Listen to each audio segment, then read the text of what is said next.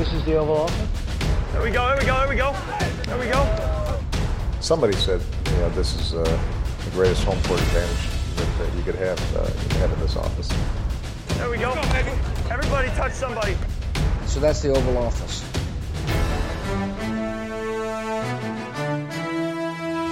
Velkommen til denne udgave af Det Ovale Kontor. Vi har sat os ned her for at lave en optakt til uge 3 i NFL. Og øh, vi optager her onsdag den 23. september kl. lidt over 5 om eftermiddagen. Jeg hedder Mathias Sørensen, og med mig har jeg som altid Thijs Jørger. Hej Thijs. Hej Mathias. Og Mark Skaft er også med mig. Hej Mark. Dag Mathias. Og sidst men ikke mindst, Anders Kaltoft. Hej Anders. Øj, Mathias. Det, det sprog kan jeg ikke. Nej, det, det kan, jeg har lige skrevet hej på portugisisk ind i Google Translate. Det er portugisisk, okay. Nå, Han siger øj. Jamen som sagt, så skal vi snakke lidt om u 3 i NFL. Vi skal også lige vende lidt fra sidste uge, det gør vi jo altid, og så har vi også lige en nyhedsrunde, og der var en hulens masse skader i sidste uge, og dem, øh, vi vender dem ikke alle sammen, men vi vender lige de mest markante. Men inden vi går i gang, skal jeg jo som altid sige, at vi er bragt i samarbejde med Tier.dk, og jeg vil gerne lige komme med en lidt større opfordring i den her uge, fordi det er jo sådan, at vi i den her sæson ikke har nogen sponsor på, så vi har altså endnu mere brug for, øh, for jeres støtte derude. Øhm, det koster lidt at lave en podcast og holde en podcast kørende og kunne udgive en podcast, og med jeres øh, øh, donationer kan vi altså gøre det og blive ved med at gøre det. Så gå ind på 10er.dk, e hvis du ikke allerede støtter os, og find det ovale kontor, så kan du støtte os med et valgfrit beløb for hvert program, vi laver. Når de her nyhedsrunden, som sagt en masse skader i sidste uge, det, der var lige en periode der i det, i det tidlige øh, vindue der, hvor der nærmest øh, hvert spil, så røg der en stjerne. Um, jeg kan lige nævne nogle af de, øh, de største, og så kan vi sådan lige snakke lidt om, hvad det kan betyde. Så den første og fremmest er det jo selvfølgelig Nick Bosa og Saquon Barkley, der begge er ude for sæsonen 2 af øh, ligens største unge stjerner. Um, Christian McCaffrey meldes også ude i omkring 4-6 uger, lyder det øh, som minimum, øh, med en ankelskade. Og øh, Solomon Thomas fra 49ers er også ude for sæsonen, og 49ers mistede også deres quarterback, i hvert fald formentlig i et par uger, lyder det til. Øh, Jimmy Garoppolo blev også ramt af en ankelskade. Og så skal Denver Broncos angreb også anføres af en anden quarterback det næste på Drew, Drew Lock. Fik sig nemlig en skulderskade og kan være ude i op til 6 uger. Og de har også mistet deres receiver, Cortland Sutton, Denver. Ja, han er ude for sæsonen med en knæskade. Ja, de, de røg på stribe der i søndags. De her, det største tab er vel Nick Bosa, eller hvad er Thijs? I forhold til de enkelte hold. Jo, i hvert fald hvis man kigger på hold, som man forventer noget af. Man kan se Broncos med Cortland Sutton og Drew Lock er jo også på det niveau for, sådan betydningsmæssigt for deres eget hold. Men det er klart, at 49ers er en væsentlig større titelbejler end Broncos. Så det er klart, at Nick Bosa er det helt store navn på den her liste. Det er et kæmpe tab for 49ers. Øhm, det her forsvar er i forvejen ramt af lidt forskellige andre småskeder. Richard Sherman også har fået en selvfølgelig en ærgerlig start med, med nederlaget i, u- i Witt til Cardinals, og så også en ærgerlig start i form af, at de tre andre hold i divisionen er alle sammen 2-0. Så 49ers skal ud, og ja, de, de, de skal ud og finde noget, en erstatning jo i en eller anden forstand. De, der er nogen, der skal ind og steppe lidt op. Øh, de Ford, som så også er skadet i en kommende periode på ubestemt tid, så er de hed Ezekiel Ansa ind. Øh, det, men det er jo klart, at altså, du kan ikke erstatte Nick Bosa, og det kommer til at betyde rigtig meget for den her defensive linje for 49ers og deres pass rush. Og det bliver interessant at se, hvor meget forsvaret falder i niveau som helhed, og det er lige i forlængelse af det, hvor, hvor meget pres der så kommer på angrebet til at præstere noget. Og der er selvfølgelig heller ikke ideelt, at nu uh, Jimmy Garoppolo også er skadet, mm. øh, formentlig en uge eller to. Så, så det er jo, de har også fået Raheem Mostert skadet i nogle uger, så det, altså det, for Niners er ekstremt hårdt ramt, meget, meget tidlig i sæsonen, og det, øh, det gør ondt. Ja, de har hentet Sig Janser ind, og så har de vist hævet Dion Jordan op fra, fra practice squad, så det er altså dem, der lige umiddelbart kommer ind og tager de rosterpladser, der altså nu er røget ud i, med, med Bosa og Thomas, men jo ikke, øh, jo på ingen måde en til en erstatninger. Uh, Giants har hentet Devonta Freeman for at, for at lukke hullet efter Barkley. Det gør han jo så selvfølgelig ikke af sig selv.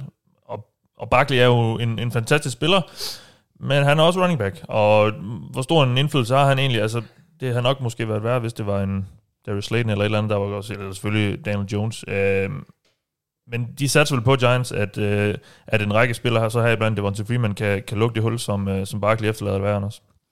Ja, det går jeg da ud fra, men jeg tror ikke rigtig, der er nogen af dem, der kan. Øh, det har jeg lidt svært med nu. Er jeg også en, en habil Saquon-lover, så det, jeg, jeg har svært ved at se dem gøre rigtig meget. Grunden til, at jeg ikke er så bange for den her skade ud over på et personligt plan for Saquon, det er, at Giants er ikke i et år, hvor de kan noget som helst. Øh, det er et udviklingsår for Daniel Jones, så det hjælper ham selvfølgelig ikke, at han har ikke har Saquon, der er deres bedste offensive spiller og kan gøre flere ting. Det så vi også mod Steelers, hvor det ikke lykkedes for dem at løbe bolden, men han hjalp væsentligt til i kastespillet også der. Øh, så han, han fjerner lidt en dimension, som de bliver nødt til at fordele ud på flere spillere. Øh, blandt andet Dion Lewis nu, og Wayne Goldman, han, var, han er også små skadet, så det, det er et relativt tyndt running back øh, lokale, de har, og så ved jeg ikke, hvor meget øh, jeg stoler på Davonte Freeman. Altså, han, han har ikke vist noget, siden han havde den gode sæson, hvor han blev betalt nærmest. Så. Nej. Vi bliver lige lidt ved sidste uge, fordi vi skal lige have et enkelt take fra sidste runde, og i denne uge er det dig, Mark, der får lov til at kigge, kigge lidt bagud. Ja. Jamen, øh, jeg går planken ud her efter uge 2, og så siger jeg, at øh, vi skal for alvor regne med Raiders i år. Det var ligesom det, jeg tog med fra, fra uge 2. Ja. Det er jo svært at komme udenom alle skaderne. Nu har vi snakket om, men det er jo klart det, der vil stå som, hvad kan man sige, øh, overskriften. Men, øh, men jeg valgte Raiders-aspektet. Jeg synes, at øh, synes, det er spændende. Det er ikke, fordi deres forsvar er elite. Øh, faktisk øh, langt fra. Der er en del plads til forbedring. Øh, Kwiatkowski var ikke med i weekenden her, øh, så forventer det, ja. jeg forventer, det bliver bedre, når han kommer tilbage. Øh, men deres angreb, og til dels også deres offensive linje, ser ret fornuftigt ud. Der er lidt øh, tvivl med Simpson på left guard, synes jeg. Øh, men de kan være hjulpet af, hvis de kan slippe bolden hurtigt. Øh, det giver noget i forhold til, øh, til, til, man kan man sige, til rytmen i spillet. Øh, Colton Miller, som er deres tidligere første rundevalg for 2018, han spiller i stedet for Trent Brown lige nu. Um, og jeg synes faktisk, han gjorde det overraskende godt. Øhm, I forhold til, øh, til, man kan sige, Trent Brown er en, er en fantastisk spiller, de skal have ham tilbage som hurtigt som muligt, men, men der ligger noget, noget udenom lige nu, vi ikke helt ved, hvad er. Er han skadet, er han ikke skadet, øh, og hvis han er skadet, hvor meget, og vil han tilbage til Raiders og så videre. Så der er en hel sag der, der skal gå op, men får de ham tilbage, så ser det fornuftigt ud. Øhm, jeg synes, at Derek Carr trådte til i de vigtige momenter og lavede nogle vigtige kast i, i, i kampen i sidste uge mod øh, Saints. Uh, hans connection med, med Darren Waller, den er rigtig god, det så vi også. Um, så jeg er rigtig spændt på at se, hvad det kan blive til. Og hvis man så kigger udenom i, i forhold til, til divisionen, altså Denver er totalt skadet, øh, og selv hvis uh, Chiefs, altså selv Chiefs ser ud til at være til at snakke med, i hvert fald bare på, på en... Øh, ah. Om hvis de kan spille lige op med, med Chargers på den måde, så kan de måske også spille lige op med Raiders i en enkelt kamp eller to. Um, jeg synes virkelig, at det lugter af noget slutspil for Raiders, det her. Så, øh, så jeg holder stadig fast i den tese, vi havde inden, og jeg havde inden offseason om, at det ser ud som om, at de lang, langsomt, men stille og roligt bevæger sig fremad, og, og bevæger sig sådan fremad på en fornuftig måde, der i år kunne tegne på noget slutspil. Jeg synes, Raiders er spændende. Ja. Og, og vigtigt at få det take afsted, inden de møder Patriots, Bills, Ja. Chiefs 100. og, og Bucks i de fire næste Jeg kampe. kan huske, at vi har sagt for tre år siden alligevel. Nej, nej. Okay, så Raiders Jeg øh, kan. værd at holde øje med, og jo øh, en sejr i deres første kamp i Las Vegas. Det er meget Ja, det var en, det var en flot kamp, Ja. ja. de vandt. Ja, Ja, det var en Øhm, flot sejr, i hvert fald at få. Ja, og øh, senest svær at, at regne ud, synes jeg lidt, hvad vi skal synes om dem i år, øh, med de første to kampe, jeg har set. Nå, lad os vende blikket mod den kommende rundes kampe, og vi starter med, at jeg har bedt jer om at komme med det matchup, I glæder jeg rigtig meget til at se, eller i hvert fald et af dem, I glæder jeg meget til at se. Øhm, og vi starter med dig, Thijs. Oh, jamen, så fortsætter vi jo i samme spor som Mark. Ja, det var det, jeg tænkte. Øh, fordi jeg har snakket, jeg vil gerne se Raiders i den her uge, Mm. mm. når de står over for øh, New England Patriots.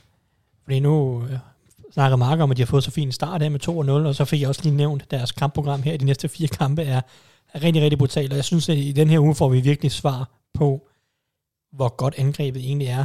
Men vi får også svar på, hvor godt forsvaret måske er for Patriots. Fordi jeg glæder mig rigtig meget til at se det her matchup med Darren Waller og, og Raiders running backs mod Patriots linebackers og safeties i særdeleshed. Øh, Derek Carr har øh, kastet bolden 61 gange i år. 41 af de kast er gået til tight ends og running backs og fullbacks. Så det viser jo i høj grad, at Gruden og Carr er rigtig glade for de her mange korte kast hen over midten. Øh, I scenesæt deres running backs, i scenesæt deres mange tight ends efterhånden. De har jo også Foster Moreau og Jason Witten. Og det er de dygtige til. Øh, både Gruden som til at sætte angrebet op, og Derek Carr til at ramme de her kast. Patriots har jo mistet et hav af linebacker og safeties siden sidste år. Øh, de har ikke nogen Jamie Collins, de har ikke nogen Kyle Van Noy, de har ikke nogen Dante Hightower, de har ikke nogen Patrick Chung, de har ikke nogen Ron Harmon, så det er jo nogle nye navne, der skal ind og bevise deres værd i forhold til at stoppe kasten over midten. Det fik vi ikke rigtig set mod Seahawks, fordi Seahawks kaster bolden rigtig meget på ydersiden. Det er rigtig meget, øh, ja, ikke hen over midten. Russell Wilson er den quarterback, der kaster mindst hen over midten, stort set i ligaen. Øh, det er jo diametrale modsætning her mod Raiders.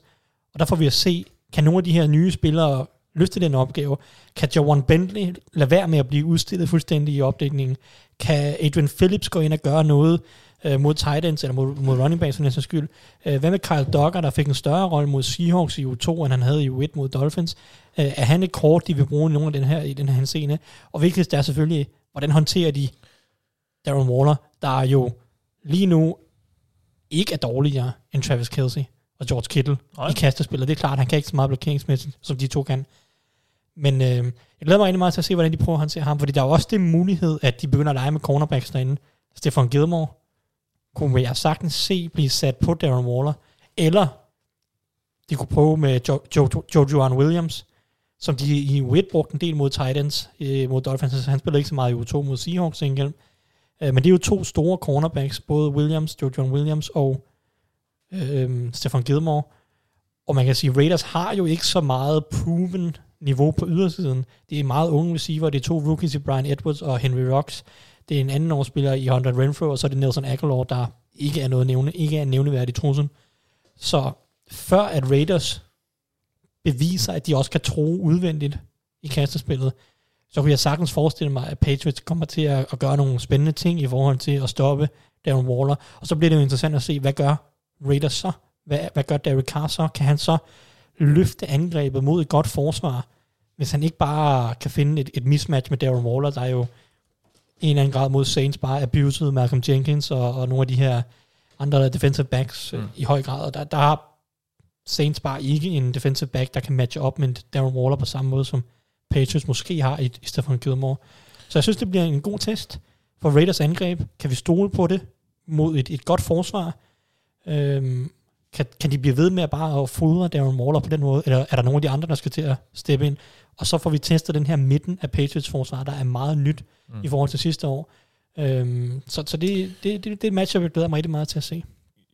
Gilmore havde lidt besvær med DK Metcalf. Det havde han. Han, øh, han, blev, han blev bøllet lidt i perioder. Det var, det var en god duel. Der Men- var også men- øh, tænding på. Men sådan en type har, har Raiders jo ikke rigtigt. Nej, man kan sige, Darren Waller er Der jo... er ikke rigtig nogen andre hold, der har en type som DK Metcalf, kan man sige. Nej, altså Darren Waller er jo bare en lidt større, lidt langsommere Ja, ja, det er jo det. Metcalf, Det ikke? Altså, ja. Waller er jo stadig meget, meget atletisk, løber meget hurtigt. Jeg vil gætte på, at han Ja. ja. løber en 40 yard dash der på 4-5 eller noget stil. Ja.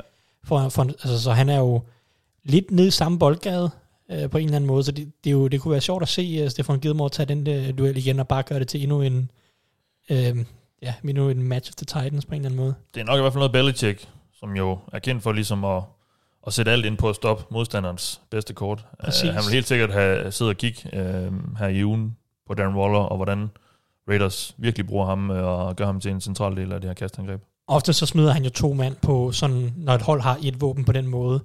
Og, og det vil jeg formode, han også gør mod Darren Waller. Jeg jeg er meget svært ved at forestille mig, at Belichick giver Waller lov til at vinde den kampen, lidt ligesom Waller egentlig nærmest gjorde mod Saints. Ja. Han får ikke lov til at gribe 13 bolde for 130 yards, eller hvad det blev til. Og Henry Så- Rocks har vi jo heller ikke rigtig...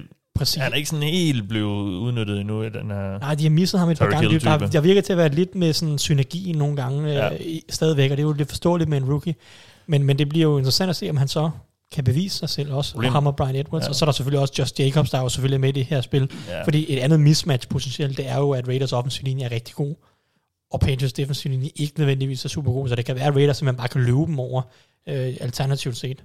Måske kræver det også lidt, lidt at man, man, man skal måske tvinge Derek Carr lidt til at kigge efter ham, fordi han er jo ikke en quarterback, Derek Carr, der, der, der kigger langt ned ad banen sådan super tit. I hvert fald, han kaster i hvert fald ikke ret langt ned ad banen super tit. Ja, han skal i hvert fald lige have et spark bag en og, gang og det, er for jo, huske det, er jo så, det er jo så der, hvor Rocks han virkelig kan, kan tjene sine penge.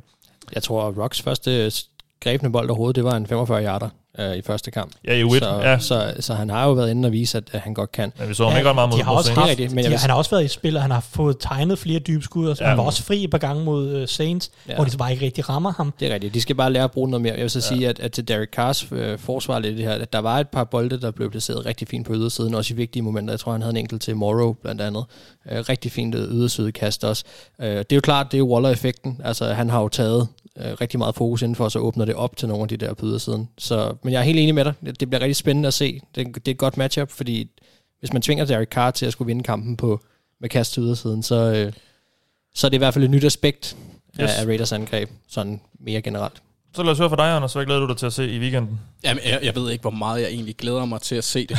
øh, jeg har det svært i år, og er konstant en, det, en nervous Nelly, øh, når det gælder Ravens. Øh, jeg havde hele, hele tiden fornemmelsen, det, først indkamp mod Browns, nervøs.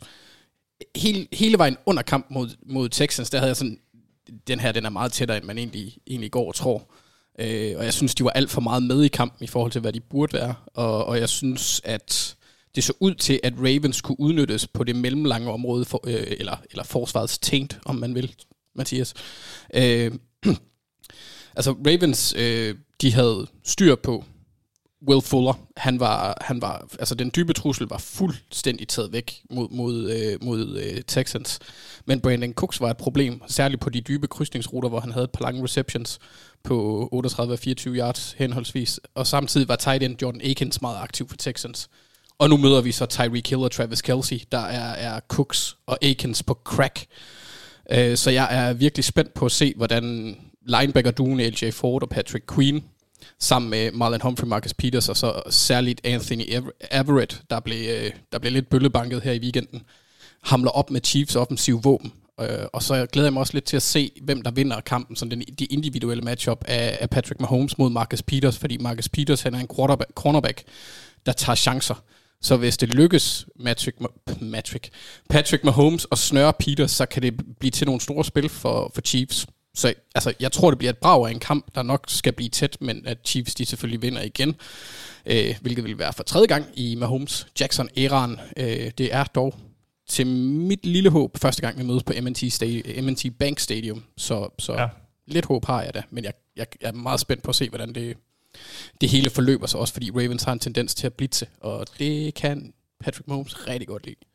Ja, det er jo sæsonens indtil videre absolut største kamp. Uh, vi snakkede lidt forleden, så det, det er næsten ærgerligt, at de mødes allerede i u 3, og hvor der i godsøjne ikke er mere på spil. Selvfølgelig er der noget på spil, fordi en sejr er en sejr. Den tæller lige så meget nu, som den gør i slutningen af sæsonen, men, men det kunne være fedt at, at se de her to hold uh, kæmpe om det her første seed, som, som jo bliver meget eftertragtet i år, eftersom det er det eneste, der giver en bye week. Men må ikke også, vi kommer til at se de her to hold mødes igen uh, på et tidspunkt. Det tror jeg måske nok.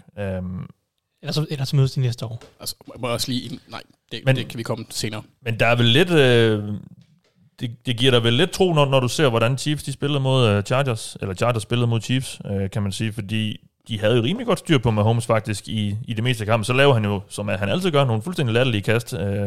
en gang imellem. Men, men de havde jo faktisk den her ret gode secondary, og det er jo noget, man også lidt kan sige, øh, man kan godt sagtens kan sige, at Ravens har. Øh, så det er måske, det er måske, det er måske gameplanen, de skal, de skal kigge lidt efter der, hvordan Chargers de gjorde det. Ja, jeg tror bare, altså Wink kan bygger sit forsvar op væsentligt anderledes end Gus Bradley, og Gus Bradley, ja. han har haft, altså han har haft gode kampe mod Patrick Mahomes. Det havde han også, øh, jeg mener, det var sidste år eller forrige år, hvor han også, øh, også gør det fint mod Patrick Mahomes, hvor han ikke kaster for særlig mange yards.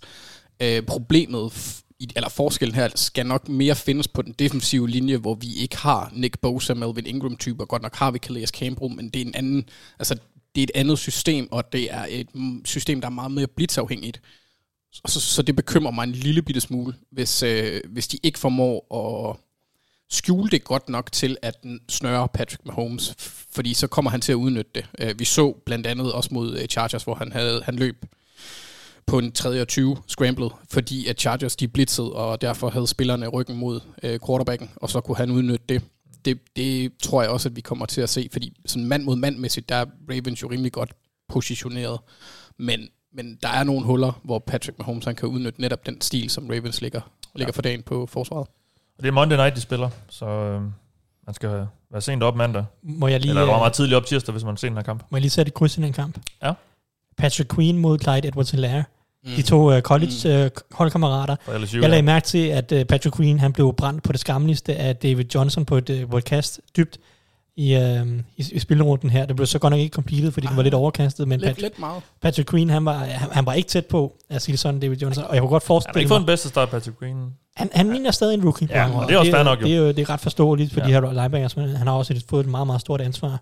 Øh, måske en lidt overraskende stort ansvar, for jeg synes egentlig, at Ford måske godt kunne være den bærende linebacker, og så kunne Queen spille lidt mindre, men, men, ja. men fair nok. Øh, men jeg kunne godt forestille mig, at øh, man, man skal holde øje med, om, om ikke Andrew Reid rigtig gerne vil prøve lige at smide Clyde edwards ud i, ud øh, flex ham ud i, øh, som receiver, og så Ja. ja. prøve at se, om han ikke kan få et matchup med Patrick Queen. Det kunne jeg godt forestille mig. Ja. Øhm, så det var, det var lige en lille LSU-matchup. Hvad at holde øje med? Så lad os høre fra dig, Mark. Hvilket matchup glæder du dig til at se? Jeg er ked af det, Mathias. Jeg tror, jeg skruer ned for din, din mikrofon nu. kan så snakker du bare videre. Det kan jeg godt forstå. Jeg tror måske også nærmere, det er et mismatch frem for bare et Ja, almindeligt det, det matchup. tænker jeg også. Det, Ja. nu har vi jo fjernet den kategori den her uge. Ja. Uh, vi, vi er stadigvæk lige ved at finde ud af, hvordan uh, vi, vi bedst lige sammensætter vores, uh, vores program i de her matchup, eller de her optagsudsendelser. Så, så der kan være lidt ændringer for uge til uge, og i den her uge har vi så lige droppet mismatch-kategorien. Men du har så alligevel taget den lidt med. Ja, det kan man godt sige. Jeg har valgt Eagles pass rush mod Bengals O-line. Og, øh, Har, har de en offensiv linje? jamen, det er jo det, der er lidt interessant, kan Tænkte man også, sige. at det ikke, er det ikke hver uge et mismatch? Jo. Jo, det kan godt være. Øhm, altså, jeg vil sige, som udgangspunkt, så tror jeg, at Fletcher Cox han kommer til at flække øh, resterne af den linje fuldstændig midt over. Øh, Malik Jackson og, og, og Fletcher Cox har tilsammen haft syv pressures i de sidste to kampe, og i den her uge, der møder de en O-line, hvor både Fred Johnson og Michael Jordan på begge guard-positioner kæmper enormt. Altså, de har til sammen opgivet alene 12 hurries de sidste to kampe. Og det er ikke fordi, at det bliver mere lækkert af, at man rykker ud og kigger på tackle-positionerne, øhm, hvor en af dem kommer til at kæmpe med Brandon Graham. Øh, specielt Bobby Hart led i første uge mod, mod Chargers, og jeg kan godt se det samme ske igen. Men jeg har valgt det som en matchup, fordi at det, det bliver fuldstændig afgørende for kampen, og det er også afgørende for, hvad kan man sige, Burrows start på, øh, på NFL. Skal den være så hård, som den er lige nu? Altså, Ja. de, skal, de skal steppe seriøst op. Ja, det gør han, og han får for mange tæsk. Ja. Øhm, de skal, de skal tage sig sammen, og så skal de finde ud af, om, om de skal hive nogen om på, op på practice squad, eller hvad de end skal, prøve noget andet, ryste posen.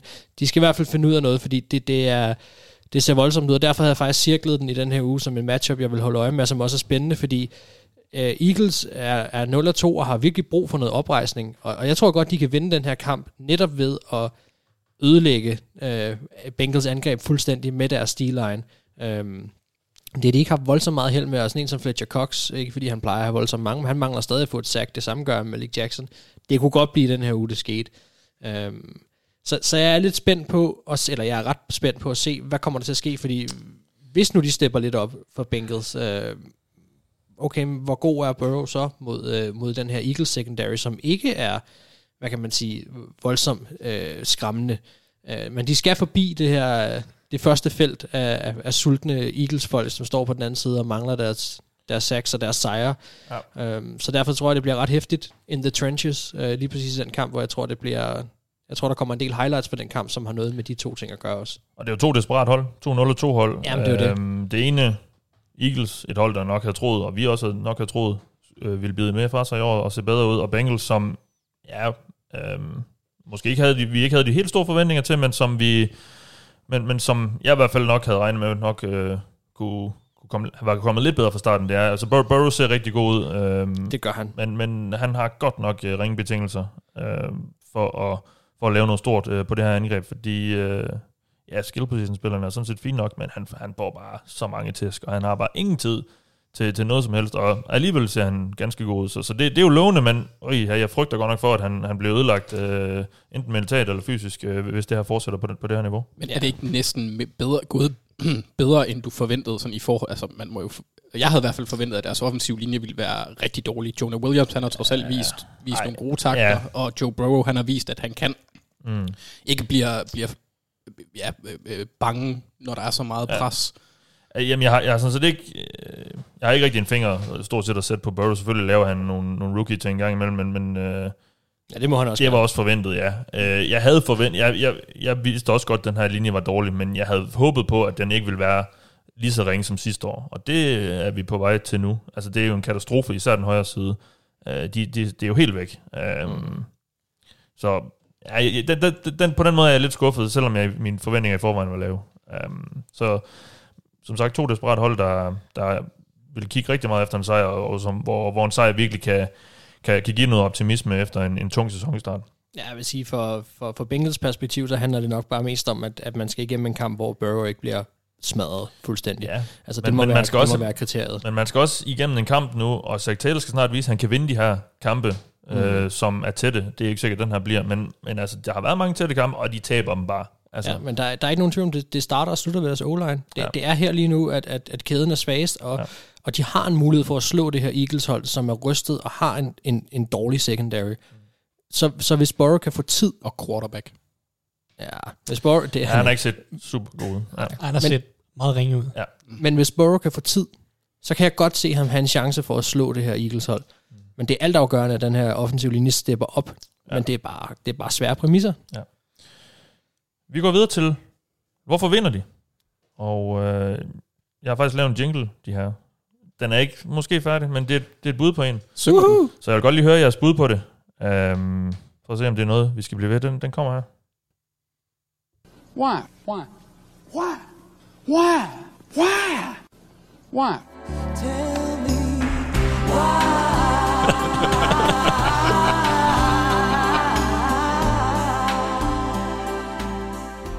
Hvad synes I?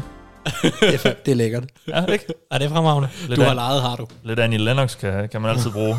um, vi skal høre, vi har fremhævet tre kampe, og vi skal høre, hvorfor uh, holdene vinder. Og uh, det er jo der, hvor to af mine medværter bliver sat over for hinanden, og så skal jeg argumentere for hver sit hold, hvorfor vinder. Og vi starter med Rams Bills. Vi har jo, ligesom vi øh, kommer til at gøre hele sæsonen, givet jer muligheden for at stemme på fire kampe, og dem, der, de tre, der fik flest stemmer, kom jo så med, og øh, den, der fik klart flest stemmer, det var Rams Bills. Og øh, Thijs, hvorfor vinder Bills? Jo. Fremragende matchup for øvrigt. Øh, 2-2-0 hold må det være. Øhm, nej, Bills vinder et, et par grunde. Jeg synes egentlig, det er to hold, der ligner hinanden, selvom de vinder på helt forskellige måder på en eller anden måde. Men, men det, som jeg rigtig godt kan lide ved Bills lige nu, og deres angreb, øh, som jeg tror faktisk matcher godt op mod Rams, det er, at, at de er rigtig dygtige til at spille til Josh Allens styrker. De er rigtig dygtige til at sprede angrebet ud. De har rigtig mange øh, hvad hedder det, spil med, med empty backfield, altså ikke nogen running back nede ved siden af med Josh Allen, men i stedet for fire eller fem wide receiver ude, eller tre wide receiver og en tight end, eller tre wide receiver og en running back, eller så videre, så videre. De er rigtig gode til at sprede det ud, og dermed sådan, hvad hedder det, øh, ja, sprede forsvaret ud. Og det, det giver Josh Allen, synes jeg, nogle lettere reads i en anden forstand. Det bliver ikke lige så mudret for ham, hvilket jeg synes er en fordel. Og så giver det dem også en rigtig god mulighed for at udnytte Josh Allens øh, styrker til at løbe bolden selv, fordi han kommer til at stå over for nogle lettere bokse, hvor at der ikke er så mange safeties og linebackers, der står inden øh, klar til at stoppe løbet, og, og det giver ham mulighed for at, at stikke lidt af og, og, og se, når der er noget plads lige pludselig, øh, for at løbe bolden selv. Og det tror jeg kommer til at være rigtig effektivt mod Rams, fordi jeg er, Rams forsvar har været ganske solidt indtil videre i den sæson. Dejlig positiv overraskelse.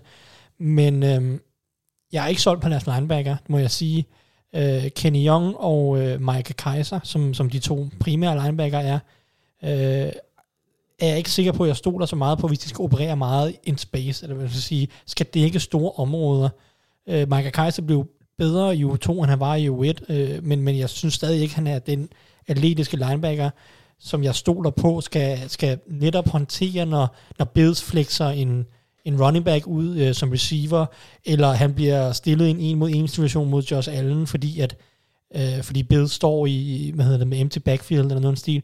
Og der synes jeg, det, der har Bills nogle rigtig gode våben med at sprede det ud og tvinge Rams til at arbejde i, i space, fordi det synes jeg ikke nødvendigvis, at, at, at Rams' linebacker især er, er, er gearet til. Øhm, så vil jeg sige, en anden ting, der arbejder, der taler for, at, at Josh Allen kan få en fin kamp, det er, at Rams er det hold, der er så femte mindst i ligaen. Øh, indtil videre den i de første to kampe. Det kan selvfølgelig ændre sig, det er en lille sample size og så videre. Men det er ikke et sindssygt aggressivt Rams forsvar.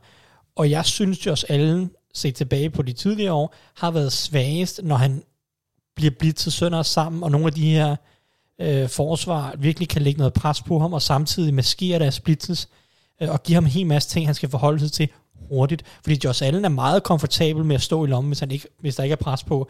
Han er jo en type, der rigtig godt kan lide at se sin receiver åbne. Og hvis han ikke har tid til at se sin receiver åbne, så er det der, nogle af fejlene sniger sig ind, og, og nogle af de her øh, både øh, lidt hovedløse beslutninger, og hovedløse kast, og også potentielle fumbles i lommen, som vi har set Josh Allen lave for mange af gennem sin karriere, trods alt, selvom at det nok her igen i tredje år er blevet bedre, end det har været i de foregående to år. Men, men det faktum, at, at Rams blitzer femte færrest, også har den syvende dårligste sådan pressure rate, øh, pressure percentage, altså hvor mange gange, eller hvor ofte får de pres på quarterbacken, der har de den syvende dårligste pressure procent, selvom de har Aaron Donald. Øh, han er bare meget alene, og det, det giver mig på en eller anden måde ro på i forhold til Josh Allen. Han kommer til formentlig at få nogle fine arbejdsbetingelser, hvor han er har lidt tid øh, til at, at læse banen og finde sin receiver, øh, og, og så med de våben, som Bills efterhånden har fået samlet, så tror jeg bare, at hvis Rams ikke får lagt pres nok på Josh Allen, så kommer Stefan Dix til at vinde der, uh, sit matchup. Just, John Brown kommer til at vinde sin matchup. Cole Beasley. Der er bare for mange gode receiver øh, og, og våben på en eller anden måde, hvis man ikke kommer ind og får lagt pres på Josh Allen. Øhm, så vil jeg sige defensivt for Bills.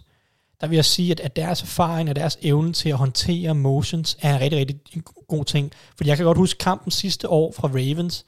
Uh, Ravens er jo det hold i ligaen, både sidste år og i år, der uh, bruger motions at the snap allermest. Det vil sige, der er en spiller i bevægelse, når bolden bliver snappet. Ravens gør det på 51% af spillene. Sidste år var Bills... Det er meget. Ja, rigtig meget. Uh, nummer to er Rams, ja. uh, 31 procent, men det er jo alligevel et stort spring. Men sidste år var Bills klart det hold, som håndterede Ravens' mange motions, og, og, og deres uh, mange, meget, mange, ja, mange motions, mange misdirections og alle de her ting. Jeg synes, at Bills var rigtig dygtige til at håndtere sidste år. Nok det hold, der håndterede det allerbedst, efter min mening. Og, og det, det er jo bare et tegn på, at vi har et forsvar, der er dygtigt til at næstspille. Det, er, det er sammentømret, det er intelligent. De har hurtige linebackers. I hvert fald hvis Tremon Edmonds og Matt Milano er tilbage fra skader. Det var de, de var skadet i weekenden. Det er selvfølgelig kan jo blive meget, meget afgørende. Men den evne til at håndtere motions and the snaps, og alle de her misdirections og screens, og komme fra sidelinje til sidelinje, være disciplineret og dygtige takler, det synes jeg alle sammen er ting, som Bills forsvaret kan. Mm. Øh, så, så det, det synes jeg taler for, at Bills forsvaret kan håndtere mange af de ting, som John, øh, Sean McVay har integreret i Rams angrebet, som har fungeret så godt i de første par kampe. Bills er et rutineret forsvar, de har aftalerne i orden, og de har dygtige safeties og linebackers til at arbejde sidelinje til sidelinje. Så det, det er mine primære ja. argumenter Ja, for, tak. at, for at Bills de vinder. Lad, lad os lige blive lidt ved Bills. Fordi vi har fået et spørgsmål øh, på Twitter, og hans øh, brugernavn, det er bare R. Showertown. Uh, så jeg kan ikke lige, vi har ikke lige et navn, men, men han spørger, uh, kunne det være interessant at høre jeres take på Josh Allen? Indtil denne sæson havde han haft 0 kampe med over 300 kastet yards, nu 312 og 417 i de første to kampe i år. Og inden I begynder at sige noget, så vil jeg, så vil jeg gerne komme med en opfordring til øh, R. Showertown, om ikke at bedømme en quarterbacks evner ud for, hvor mange yards han kaster. Generelt. Og vi har sagt det før, vi har sagt det rigtig mange gange.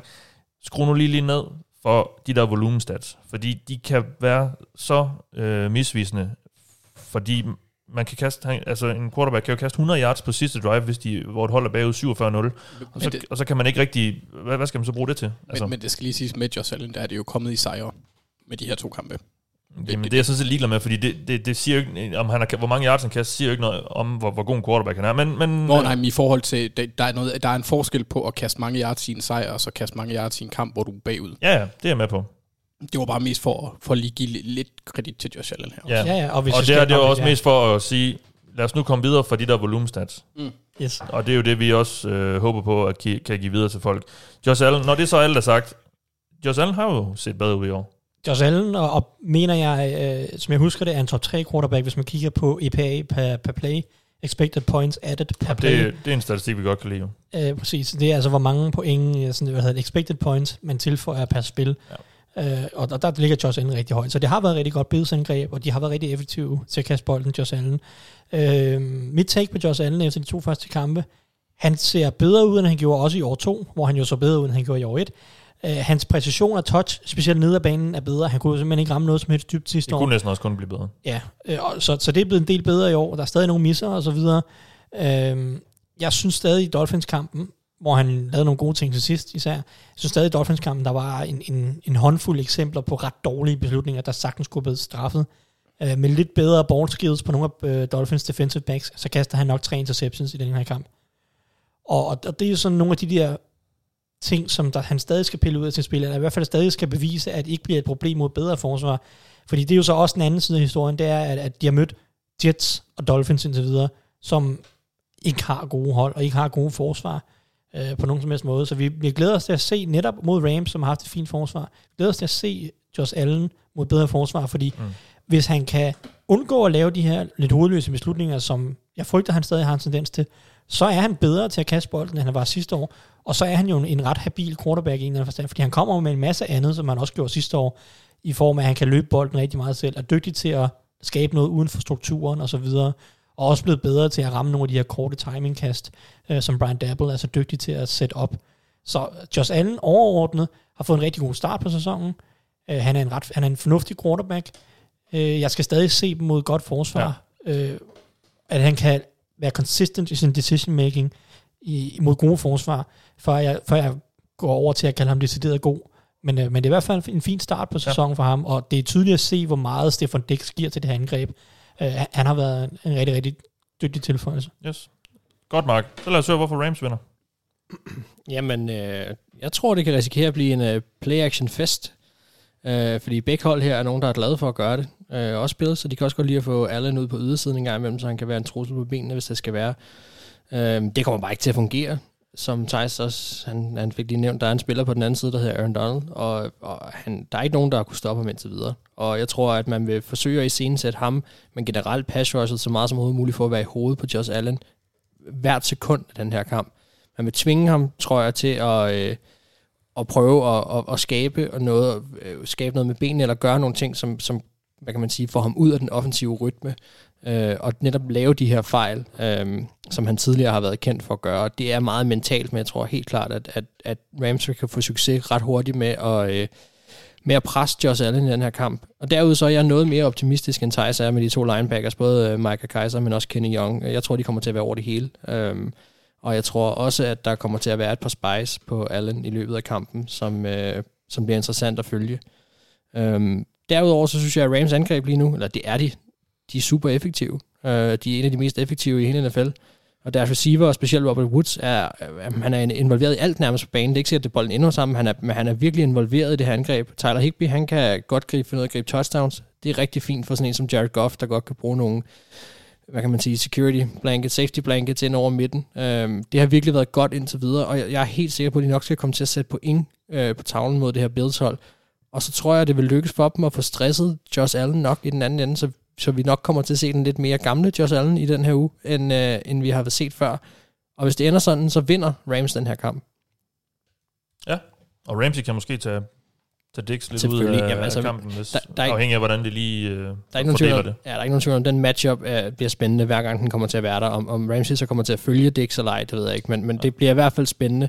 Um, og jeg, jeg synes, der har været lidt vintage McVay over noget af det her angreb nu. Jeg synes, der er nogle, nogle ting der, som ser rigtig spændende ud. Der er også noget nyt, men, men der er mange ting, der ser rigtig spændende ud, og også noget, ja. ser rigtig effektivt ud. Um, og det, det, bliver, det bliver godt, tror jeg. Øh, også mod et Bills forsvar, som, som er godt hele vejen rundt. Jeg har også selv rosen tidligere. Øh, så det er generelt bare en fed matchup. Jeg tror ikke, der er nogen af de her hold, der kommer til at, at vinde med, med, hvad kan man sige, med, med store magner. Jeg tror, det kan godt kan blive, gå hen og blive en ret tæt kamp, ja. men, øh, men det skal nok lykkes Rams at få stresset alle nok. Ja, og, og vi var jo lidt efter McVay efter sidste sæson. Vi, vi havde ham, tror jeg, som nummer 12 eller 13 på vores head coach uh, power ranking. Um, men det gik jo også galt sidste år, fordi den her offensive linje bare hang i ja. læser, og den, den ser ud til at være lidt mere stabil i år. Øhm, og det gør jo bare, at jamen, altså, Goff er jo en type, der... Han, altså, han kan også godt lide at se ting, måske. Altså, han er også en, en en type, der, der, der skal have noget ro til at arbejde osv., øh, og måske ikke er så komfortabel under pres. Det er der selvfølgelig ikke ret mange quarterbacks, der er, men altså, det, det, det ser ud som om, at øh, Mike Way har fundet frem til en opskrift, der, der, der virker igen. Jeg tror altså også måske, at der, der, der må være noget i også, at Todd Gurley er væk. Og nu er han endelig væk, og jeg ved godt, at der var nogle kampe, han ikke spillede osv., men, men ja, det er tydeligt, at Rams begynder at rotere meget mere. Jamen lige præcis, angrebet var jo en, en enormt fokuseret på, på Todd ja. Gurley, og ville have ham tilbage til det niveau, han havde på det tidspunkt, og, og det, det skulle de bare have droppet øh, ja. meget hurtigere, end de gjorde. Og det har været sundt for dem at, at få ham væk. Det, det er ikke kun fordi han er en running back, det kan sagtens være en receiver, det kan være alle mulige andre ting på hold, men der er nogle gange, så stiger man sig bare blind på sine playmakers. Ja. Øh, og det tror jeg altså, at Rams havde en tendens til at gøre, nu, og nu er han væk.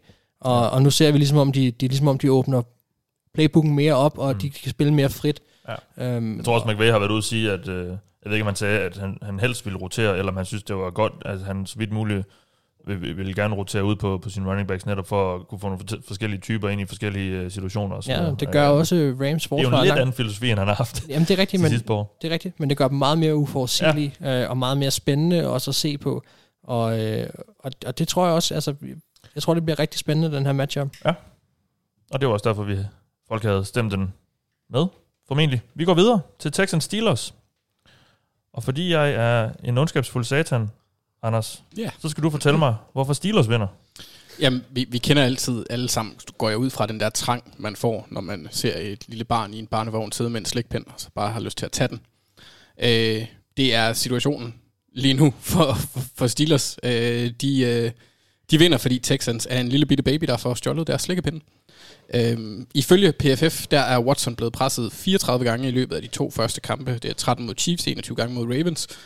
Og øh, det er mest i de to første runder nu her. Nu møder de så ligaens mest blitzende forsvar, der er pakket med mennesker, der får voksne mænd til at ligne børn. Og det er ikke bare fordi Steelers har et based på den defensive linje, eller to, eller tre. De har fire ud af de otte spillere, der fører ligaen i pressures. Dupree har 14, Watt har 13, Hayward og Tuit har begge 12. Det, det er nærmest ikke sjovt. Altså det her, det matchup, det er så ulige på den offensive linje, at jeg næsten ikke behøver at fokusere på Texans forsvar, der har tilladt 60 point i de to første kampe.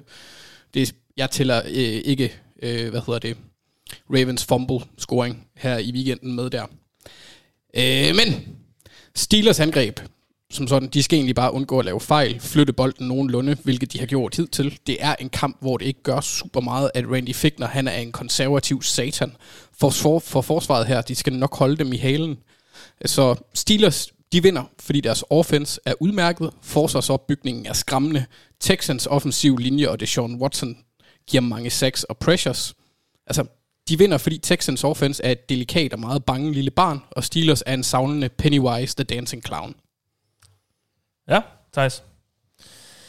Du er jo Steelers-fan til dem, der måske ikke lige øh, vidste det i forvejen. Ja, men, men du får så alligevel lov til at fortælle os og vores lyttere, hvorfor Texans de slår Steelers. ja, ja.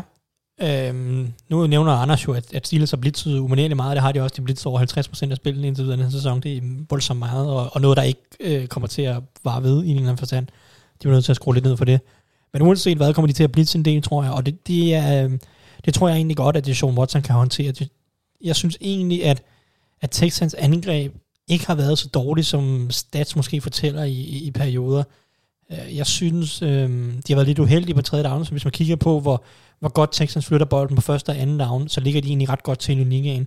De ligger så øh, dead last på tredje down, og jeg tror egentlig, baseret på to kampe, at det er lidt bare uheld, at de ikke har været, de har ikke været helt heldige på tredje down indtil videre.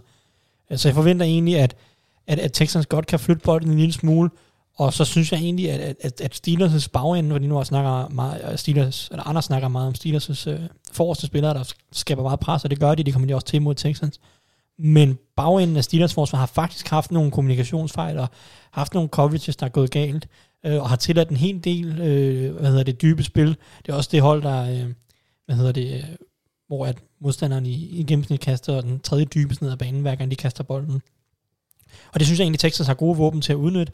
De har hurtige receiver, de har Will Fuller, de har Brandon Cooks, uh, Randall Cobb, Kenny Stills. Det er alle sammen rimelig hurtige spillere. De har også tight ends, der kan strække banen. Uh, og det tror jeg egentlig, de godt kan, kan udfordre Steelers på, og, og prøve at se at få nogle splash plays. Så det kan godt være, at de kommer til at tage nogle sacks, fordi det gør de ut- utvivlsomt. Men hvis de kan skabe nogle eksplosive spil, så kan de sagtens sætte point på tavlen alligevel. Så jeg tror egentlig, at, at det er Sean Watson, som jo så også, man kan sige, han er rimelig mobil, så hvis der er en quarterback, der kan håndtere noget af det her pres, så er i hvert fald Watson en af dem. Øh, Så, så jeg tror egentlig godt, at Texans kan lave nogle spil offensivt. Som man siger defensivt, synes jeg egentlig, at, at, at Texans viste mod Ravens, at de kan godt spille lidt forsvar, øh, især når tingene foregår foran dem. Øh, jeg synes, deres, deres linebackers og, og også deres cornerbacks, for skyld, er bedst, øh, når de skal sådan set bare løbe fremad og takle, især mod løbet. Og det er jo, nu snakker Anders fik lige nævnt, at, at Randy Fickner har indtil videre har været meget konservativ. Steelers' offensiv koordinator. Det har været nogle stok-konservative gameplans, og jeg hader det som Steelers-fan. Men det passer godt til Texans, fordi det er mange screens, det er løb, det er korte kast, hvor at man ikke rigtig udfordrer linebacker og cornerbacks ned ad banen, og det er det, jeg synes, Texans har deres svagheder. Jeg synes, det er ned ad banen, når, når deres cornerbacks og deres linebackers bliver tvunget til reelt set at dække op i længere tid, så synes jeg, de har problemer. Mm. Det er jeg ikke sikker på, at de bliver udfordret på den måde mod Steelers, hvis ikke Steelers ændrer deres gameplan. Øh, og og det, er, det ved jeg ikke, om de tør, fordi de virker stadig meget beskyttende i forhold til Ben Roethlisberger, der øh, jo ikke har set dårlig ud, men, men stadig, han ser lidt, eller de Steelers angreb ser i hvert fald lidt begrænset ud. Om det så bare fordi, de tager det stille og roligt, jeg prøver lige at banke rusten af, det ved jeg ikke. Men i hvert fald sådan som Steelers angreb har set ud de første to uger, så tror jeg ikke, de kommer til at udfordre Texans forsvar, hvor det er svagest. Og, og det, det tror jeg gør, at så mange point scorer Steelers ikke. Og så kunne det godt blive sådan lidt lavt scorende, hvor at det er lidt hvem der får, og det er, det er lidt spørgsmål, om Texans kan lave de der eksplosive spil, som Steelers har tilladt lidt for mange af her i, i, i de første par uger. Så, så det er egentlig grundene til, øh, at jeg godt kunne se Texans vinde, det er, fordi Watson er garant for at lave en håndfuld store spil per kamp, Ja. og de har receiverne til også at udfordre dybt. Og så det her Steelers angreb er for konservativt, øh, tror jeg, til rigtig at straffe Texans forsvar.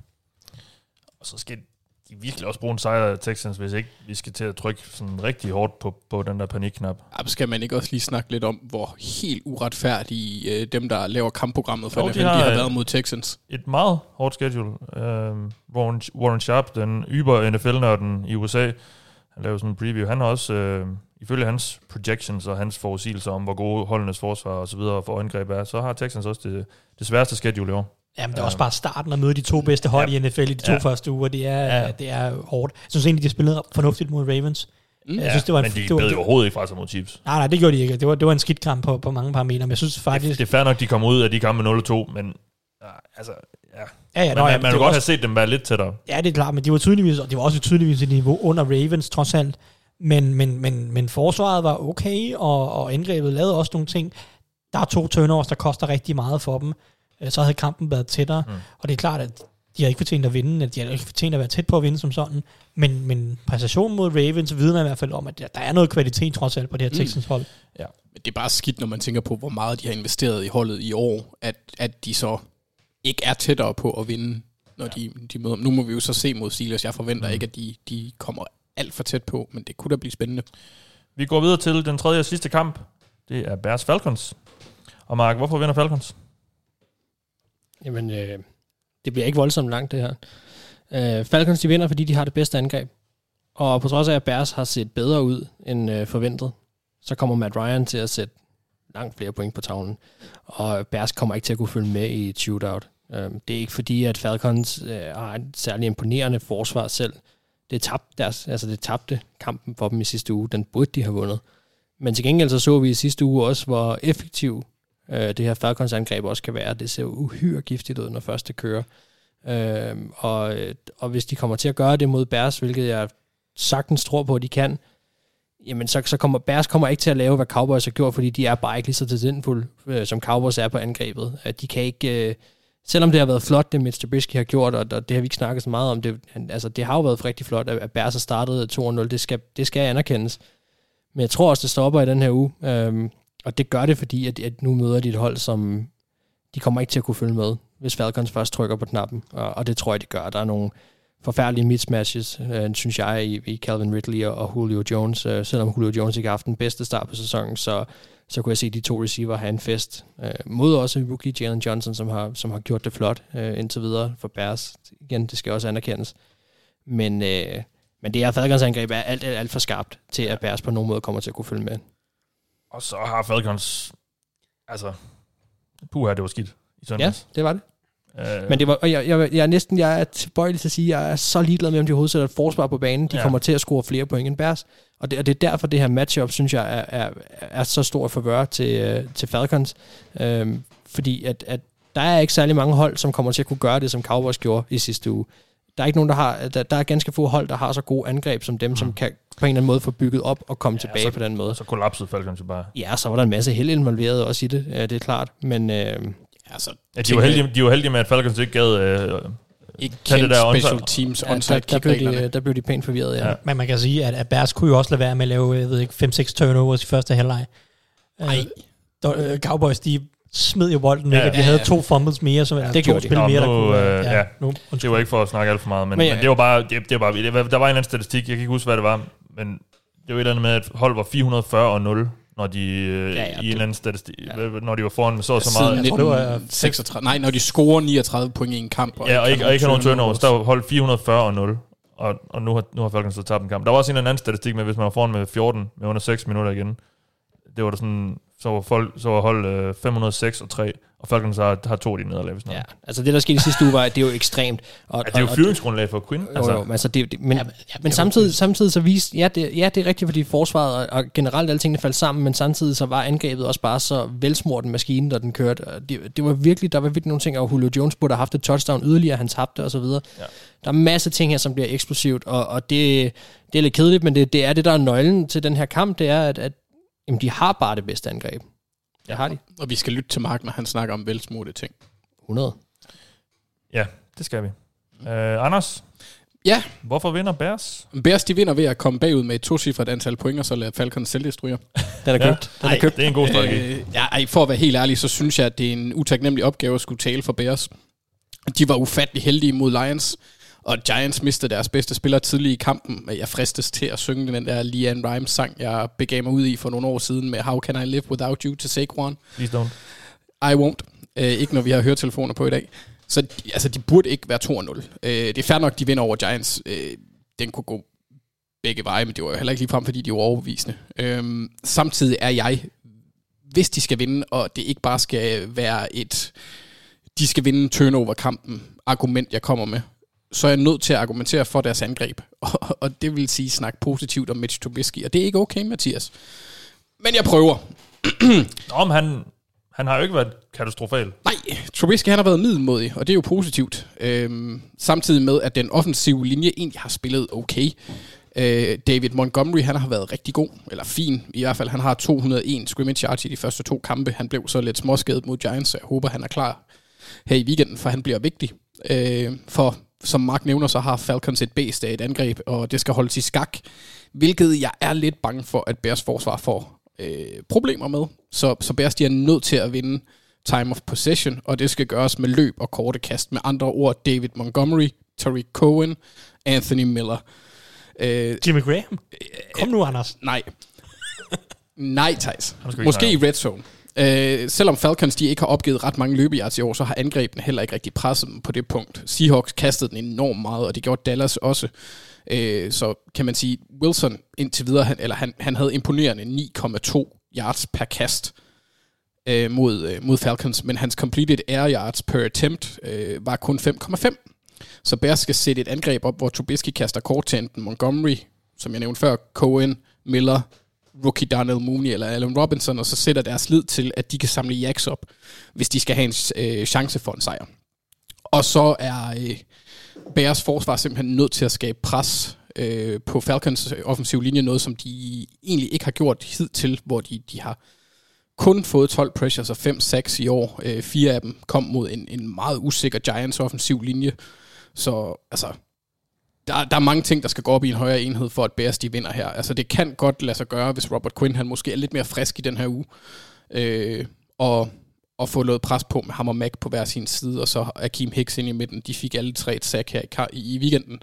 Så der er en lille bitte chance for, at Bears de kan tage den her. Men jeg må sgu indrømme, jeg tror ikke en dyt på det. Altså, vil vil lige sige, at i forhold til, at du siger, at Mitch Trubisky har været middelmåde, det burde jo tage en godt for Bærs, fordi sidste gang, de var i slutspillet, jamen, der var Mitch Trubisky middelmodig. Så hvis han, hvis han opfylder ligesom sin del af aftalen, og, og lader være med at være for åndssvag, og, og spille middelmåde, og måske også endda være med til at vinde et par kampe, så skal det her forsvar bare steppe op, og bare, de skal steppe op, og det skal finde det niveau, som de havde i, hvad var det? Det, det er et stort bare. Ja, det er det. Men, men, men, der, men der er stadigvæk en masse dygtige spillere på, og de har jo øh, boostet deres uh, D-line i år, også med Quinn og så videre, hvilket jeg synes var fuldstændig hovedløst, men det har de jo gjort. Uh, så der burde jo være masser uh, pass rush muligheder for det her Bears uh, forsvar. Ja. Så de skal, da, de skal da til at få kridtet skoene og få ramt nogle quarterbacks. Er det noget, jeg har drømt, men blev Caleb McGarry ikke også skadet? Jo, det gør han. Jo, Jeg tror, han, tror, han, er, tror, han er ude i et par uger. Ja, Men, øh, så, så der bliver en, øh, en højere tackle, der skal angribes. Ikke at han var men, en særlig god ja, en, men, men, men det, det, jeg er bekymret for med det her Falcons hold, er sådan, så det er ikke øh, sådan spillerne eller deres evner, det, det er, altså, det, er, det må hænge helt i laser i forhold til deres tro på, når de kommer foran, kan vi holde det her? Altså, de prøvede det, de har, de har, de har lidt det værste nederlag nærmest i NFL's historie i Super Bowl mod Patriots, og nu har de øh, lidt nærmest det, det næst værste, altså i forhold til, hvor grimt det kan være, og hvor stort det kollaps. Kender du ikke det term, at øh, når man øh, har slået op med en kæreste, eller er blevet røvrendt, undskyld sproget, så har man brug, så har man brug for et, øh, et rebound. Og der vil jeg Ja. sige, Bears er et glimrende rebound i den her uge for, for det her Falcons hold. De kan godt springe af Ja, jeg, på det jeg her. kunne godt finde nogle bedre rebounds. Rebound Mitch. Ja, Ja, ja, men jeg synes, jeg synes ja, det er nok, Bears, er- men Bears er stadig et godt et, vil jeg sige. Altså, Ja, Jets havde nok været det ultimative. Ja, men, øh, Vikings. Men de er optaget, der er mange. Ja, Vikings måske også, ja. Tak, Anders. Ja. Um, jamen, jeg, og det er det, altså, det, det, det, er det, jeg er bekymret for med det holder, fordi næste gang de er foran med to touchdowns, så, så, så kommer de jo ikke, altså, de, så kommer de til at Jo, stå det og være de. bange. Og, Hvis, hvis, hvis deres special teams koordinator havde trænet sit hold godt nok, så de Ja. ja. tabte den her kamp. Det er simpelthen for pinligt, at de ikke er mere klar over, at du skal fucking falde på bolden, når den er der. Jeg, jeg tror måske faktisk også, det kan hjælpe dem, at det var så ekstremt, som det var. Altså, så kan man måske en eller anden måde mentalt sætte sig op til at sige, det her det er må aldrig det er aldrig Ja. sket før, det kommer ikke til at ske igen. Nej. Videre. Jeg vil Godt. sige, jeg tror sådan set godt, at Bears kan flytte bolden offensivt. Jeg tror, jeg, jeg tror det kan de faktisk- fleste holde mod Jo, Falcons. det er jeg, det, jeg, jeg, tror, mener. jeg tror godt, de kan følge med langt hen ad vejen, faktisk. Jeg tror godt, de kan lave over 25 point. Ja, men altså spørgsmålet er, om de kan stoppe Falcons. Fordi, altså, jeg har, jeg, har, jeg, har, jamen, jeg har svært ved det. Men det er også fordi, Ja.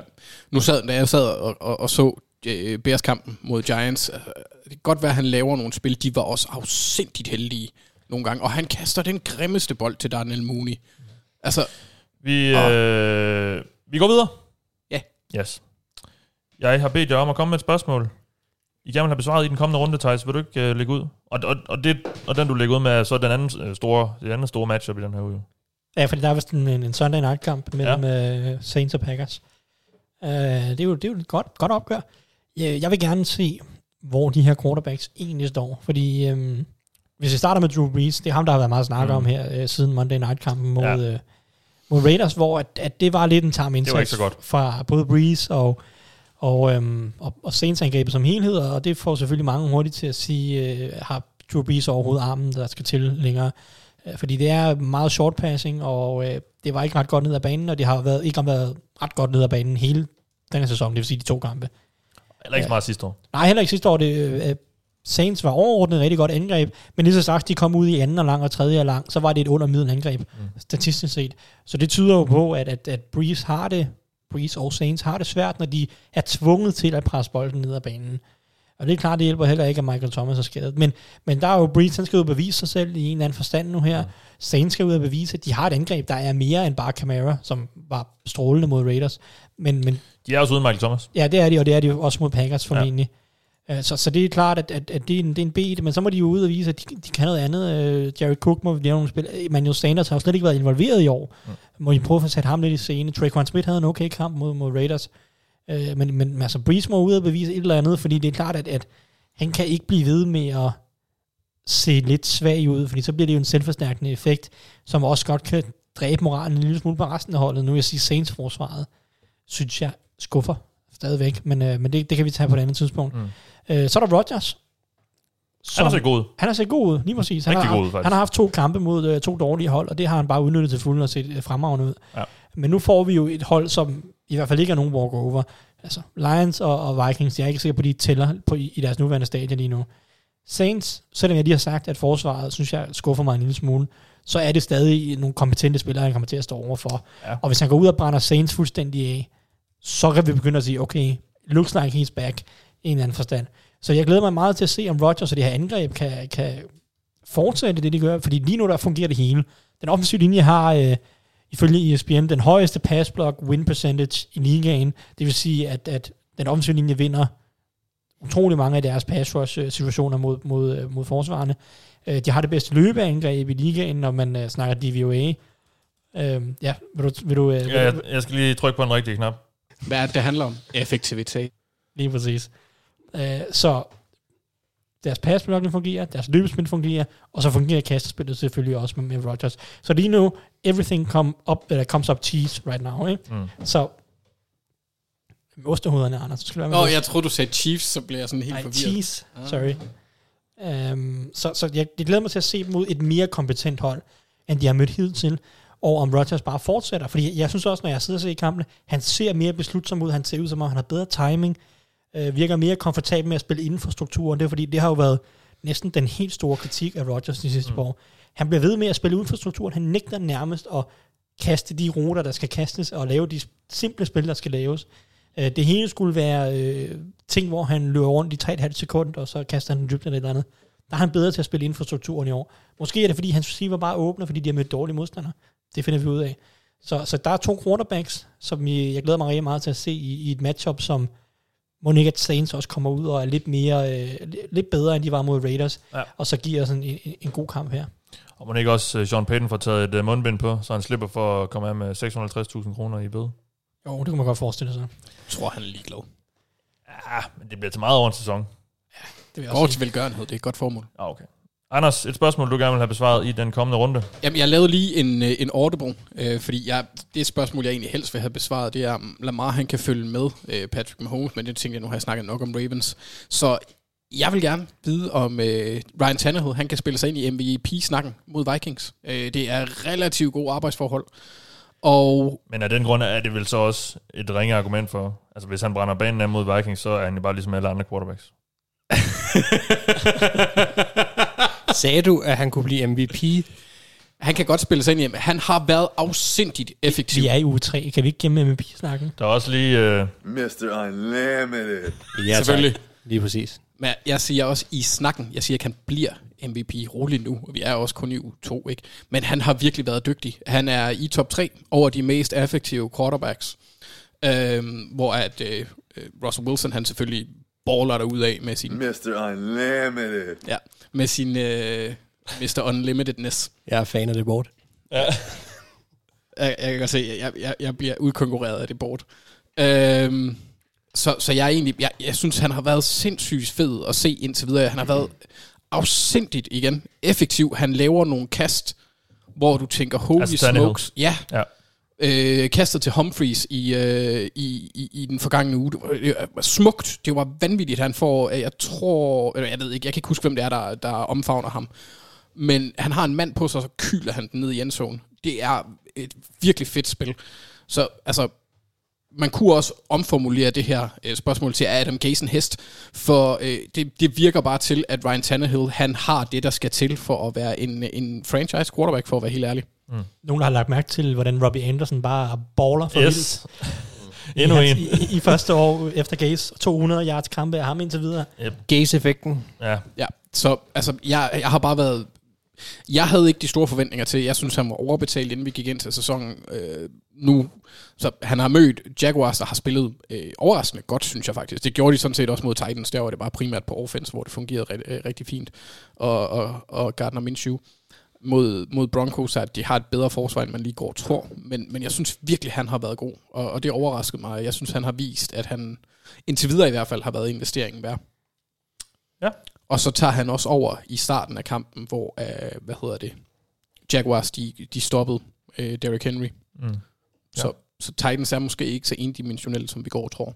Nej, måske skal de for en gang skyld få en anden record end 9 og 7. Man kan kun håbe, men det vil, sandsynligheden øh, taler imod det. Det vil være flot. Mark, Ja. hvad vil du Men gerne... Øh, Jeg vil lige hurtigt uh, knytte ja. en kommentar til det, ja. Thijs sagde omkring Aaron Rodgers. Et, et expect, det synes du ikke talte om, det var, at, at det, der fungerer rigtig godt for ham i år, det er også, at hans uh, O-line er, er vanvittigt god lige nu. Jeg synes, han får rigtig, Det den rigtig meget. et stykke tid, Jeg nævnte det også. Men han, gjorde du det? Jeg nævnte, at de havde den højeste pass block win percentage i ligaen. Ja, det er rigtigt. Det gjorde du, ja. Og jeg vil sige, at det, at det er virkelig en ting, som, som virkelig har, har spillet ind, og jeg synes, han har haft rigelig tid til at pinpointe sine receivers, så de har også fået masser af gode arbejdsforhold til at blive frie. Men den Så, var også rigtig ja. god sidste år. Ja, Bakhtiari har jo været ligaens bedste left tackle i et par år. Det er der ikke nogen tvivl om. Jeg kan ikke huske, hvornår Rodgers sidst havde en dårlig offensiv linje. Ah, det havde han vel... Der var, der var nogle år, for, for 5-6 år siden, tror jeg nok. Var det ikke det? Det, det, det- det, føler jeg ikke. det- Der var et eller andet år, hvor han... Hvor han De har altid haft meget rundt. de der Sitten, Josh Sitten og Daniel, der har været en del solide folk på linjen. typer. Ja. Nå, det er også Ja. den har været god i mange år. Lad os bare Super. sige det sådan. Nå, jeg skal nok vende tilbage til det. Øh, Ja, hvad, øh, hvad vil du gerne have besvaret i den kommende runde? Jamen, det er både den kommende runde, men sådan set også de næste par runder. Øh, det, det ser lidt fremad, det her. Øh, jeg tror tidligere har refereret til øh, Carl Shanahan som en magisk nisse. og øh, derfor vil jeg gerne have spørgsmål på, hvor magisk er Carl Shanahan? Øh, fordi at jeg sagde rigtig meget, men, men I har jo også været enige, har jeg i hvert fald forstået, at, at, at meget af det her 49ers var bygget op omkring Shanahans og hans scheme og så videre. De har øh, Super Bowl potentiale, fordi de har Carl Shanahan, og fordi de har hans øh, hvad kan man sige, angrebsfilosofi, og den har på andre hold også virket godt, og også hos 49ers. Men nu får han for alvor lov til at bevise, hvad kan han? Fordi de her skader, som der, der havler ned over ham nu, det vil så de, ja, lige ud af 10 hold øh, ud af kurs. Øh, men der burde jo stadig være et eller andet svagt håb for, øh, for 49ers omkring, at jamen, øh, vi kan godt skime os ud af det her på en eller anden måde. Øhm, og man kan sige, det hjælper jo selvfølgelig, at Jimmy Garoppolo ikke i forvejen er en Patrick Mahomes eller en, en Lamar Jackson. Altså han er, altså, man kan godt erstatte Jimmy Garoppolo, øh, og, og det, det, det skal nok øh, komme til at fungere, tror jeg, hvis ikke han spiller et par kampe. Garoppolo har ikke fået den bedste sæsonstart. Han, han, så god ud mod, han så god ud mod Jets, men, men det gør alle. Ja. Øh, men, men U1 var ikke, var ikke super kønt. Nej, det var det. Og nu, nu i vores øh, hvad hedder det, head coach ranking, vi lavede tidligere på året, der havde jeg jo, øh, hvad hedder han, Shanahan over Sean Payton. Men jeg kan alligevel ikke lade være med at tænke på Sean Payton sidste år, da Drew Brees var ude i de her 5-6 kampe. Altså, de vandt. Og han fik holdet til at spille godt. Øh, ja. Og der var Sean Payton altså virkelig, og vi talte også varmt for ham på et tidspunkt som en head coach of the year, så stor en præstation var det. Øh, det var ikke så mange spillere, som, som, som 49ers mangler lige nu, øh, men, men Drew Brees er jo en, en uerstattelig spiller, synes jeg jo så til gengæld. Så der, derved var den præstation også rigtig stor. Jeg kan ikke ja. lade være med at lave en lille sammenligning omkring, kan, kan Carl Shanahan nu gå ud og gejle sit hold op og, og, og skabe momentum på et så skadesbladet hold og sige, jamen, stol på mig, stol på mine systemer, mm. løb de her ruter, så skal alting nok godt gå. Ja. Øhm, og, fordi 49ers har jo ikke været profilrigt længe, altså i hvert fald ikke på angrebet. Øh, forsvaret har klart været fyldt med profiler, men, øh, men nu skal angrebet ud og vinde nogle kampe også, og der, øh, der ligger meget af, af, hvad kan man sige, af det på, på Carl Shanahan nu, så jeg er rigtig, rigtig spændt på at se, hvad er det for et 49ers hold, vi kommer til at se, ikke bare den her uge, men også i næste uge, fordi mm. de her profiler er ude længere tid. Ikke? Det er jo sådan med, med Jimmy G, at det, det, den udmelding, der er kommet, er, at han er week to week, altså uge to uge. Uh, så, så det kan jo godt være, at han lige pludselig står der ja, det er en, på, på, uh, på søndag. Det er en uh, men, men må ikke, der, han misser en enkelt kamp eller to? Ja, det er en high uh, ankle sprain, han har, så det er i hvert fald, hvis han spiller, så burde det, hvad kan man sige, stoppe hans uh, mobilitet. Altså ikke fordi han er voldsomt mobil i forvejen, men det aspekt bliver i hvert fald taget helt ud, må man gå ja. ud fra, hvis det er. Og, vi, og, og der er jeg ikke sikker på, at det er super godt at sætte ham ind, vil jeg så sige, uh, fordi så kan han blive... Altså. Og så kan vi jo kigge på 2018, hvor Nick Mullins også kom ind og spillede nogle kampe, fordi Jimmy Garoppolo blev skadet. Og der var i hvert fald, der var den her Raiders-kamp, tror jeg nok det var, hvor han, hvor han, øh, hvor han så virkelig god ud, og så, så kom det lidt ned på det niveau, han nok egentlig var på, Nick Mullins. Men der blev han, der snakket om på det tidspunkt, nu ved jeg godt, folk snakker meget på Twitter, men der blev snakket mange steder om, jamen, er, Mullins starteren? Er der nogen ja, grund til overhovedet at tage ham igen? Og det var han så ikke. Nej, men, men, men, se. men, men, men det kan gå stærkt sådan noget, ikke? Ja, og, og det er jo så også et kado til Shanahan, om at kunne få, få selv en, og dengang tror jeg, han var jeg tror ikke, han var rookie. Jeg tror, han var kommet ind i ligaen året før, men har, aldrig, har aldrig spillet en down i NFL. Det er det. Undrafted, ikke? Ja. Men der er jo så sket det med 49ers sidenhen, at de har været i Super Bowl. Så nu er forventningerne bare højere, end ja, de var på det tidspunkt. Men, og, øh, og det er det også derfor, ja. at der er et ekstra pres lige nu på Carl Shanahan. Og, og, på, og det er også okay, hvis ikke det virker. Øh, men, men, men jeg kunne godt se det virke, og derfor er jeg ret spændt på at se, fordi at, at det, det vil bare give øh, ham endnu en stjerne på skulderen, eller hvad man skal sige, øh, om hvor, hvor genial han kan være. Men, men jeg tror, det bliver en lang sæson for 49ers, også baseret på, også i forhold til de forventninger, man havde til dem, fordi de er i en division, der ser rigtig stærk ud. Ja, uh, Rams, Rams ser bedre ud, end vi troede. Cardinals var vi, tror jeg alle sammen, vi her omkring det her bord, havde store forhåbninger til, og dem har de indfriet. Kyler ser rigtig god ud. Um, og så er der Seahawks, som også ser rigtig god ud. Jamen, der, der, altså, jeg har heller ikke haft voldsomt store forventninger. Jeg har også sagt, at jeg kunne godt se dem i slutspillet i år, mm. det, også i vores offseason. Ja, det, det tror jeg også. Øh, og og det, det synes jeg stadig er sandsynligt. Øh, så for mit vedkommende, så har mine forventninger aldrig været skruet voldsomt op.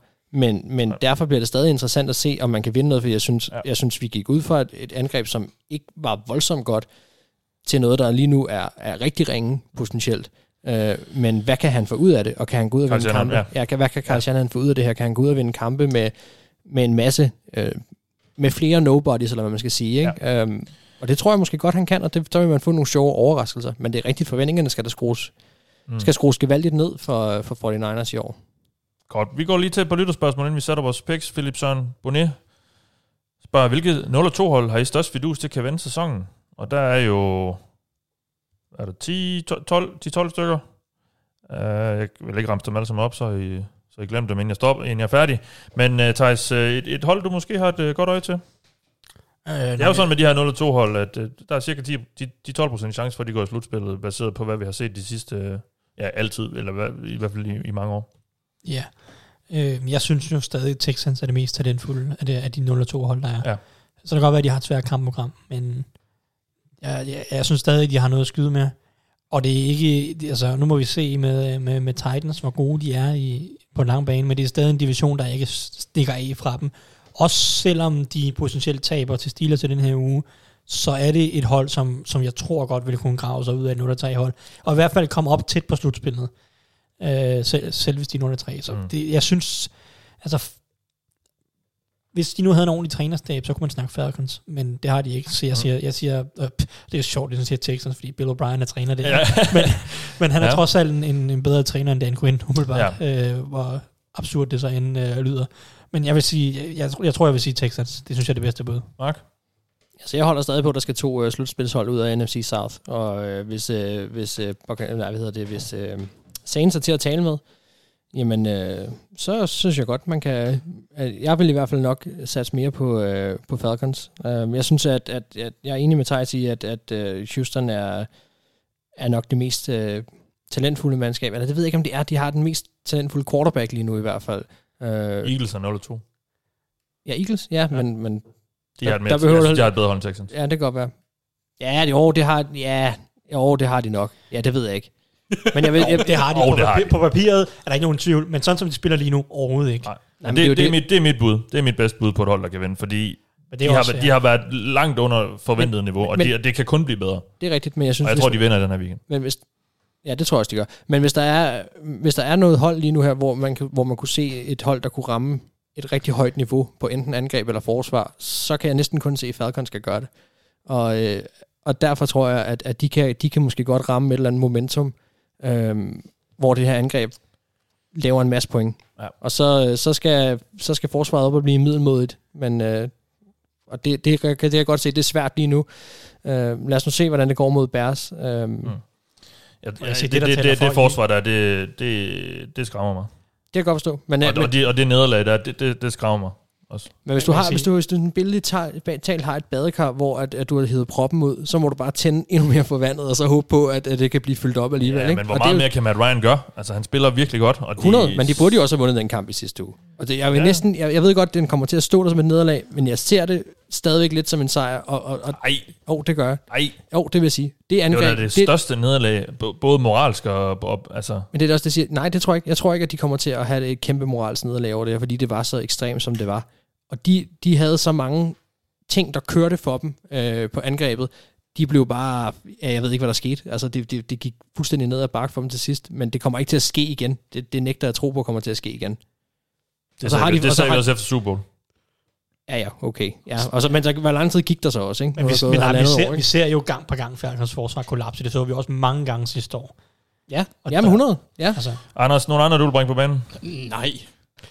Altså, Okay. okay. det, det, det er der virkelig ikke. Jeg synes, det er... Altså, de resterende, så skulle man begynde at kigge på NFC North, fordi Bears er det de ringeste 2-0-hold, der er. Vikings har bare været på, og Detroit Lions har skuffet mig, så skulle det være, fordi de kommer igennem en eller anden form for revival, når Kenny Golladay, han måske kommer tilbage.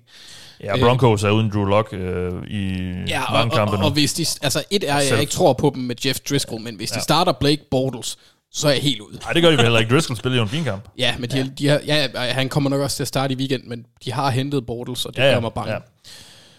Jeg vil lige vil sige, at vi vil høre en god jokes, og så vil jeg sige, at, Jets kunne vinde sæsonen. Det tror jeg ikke, de kan.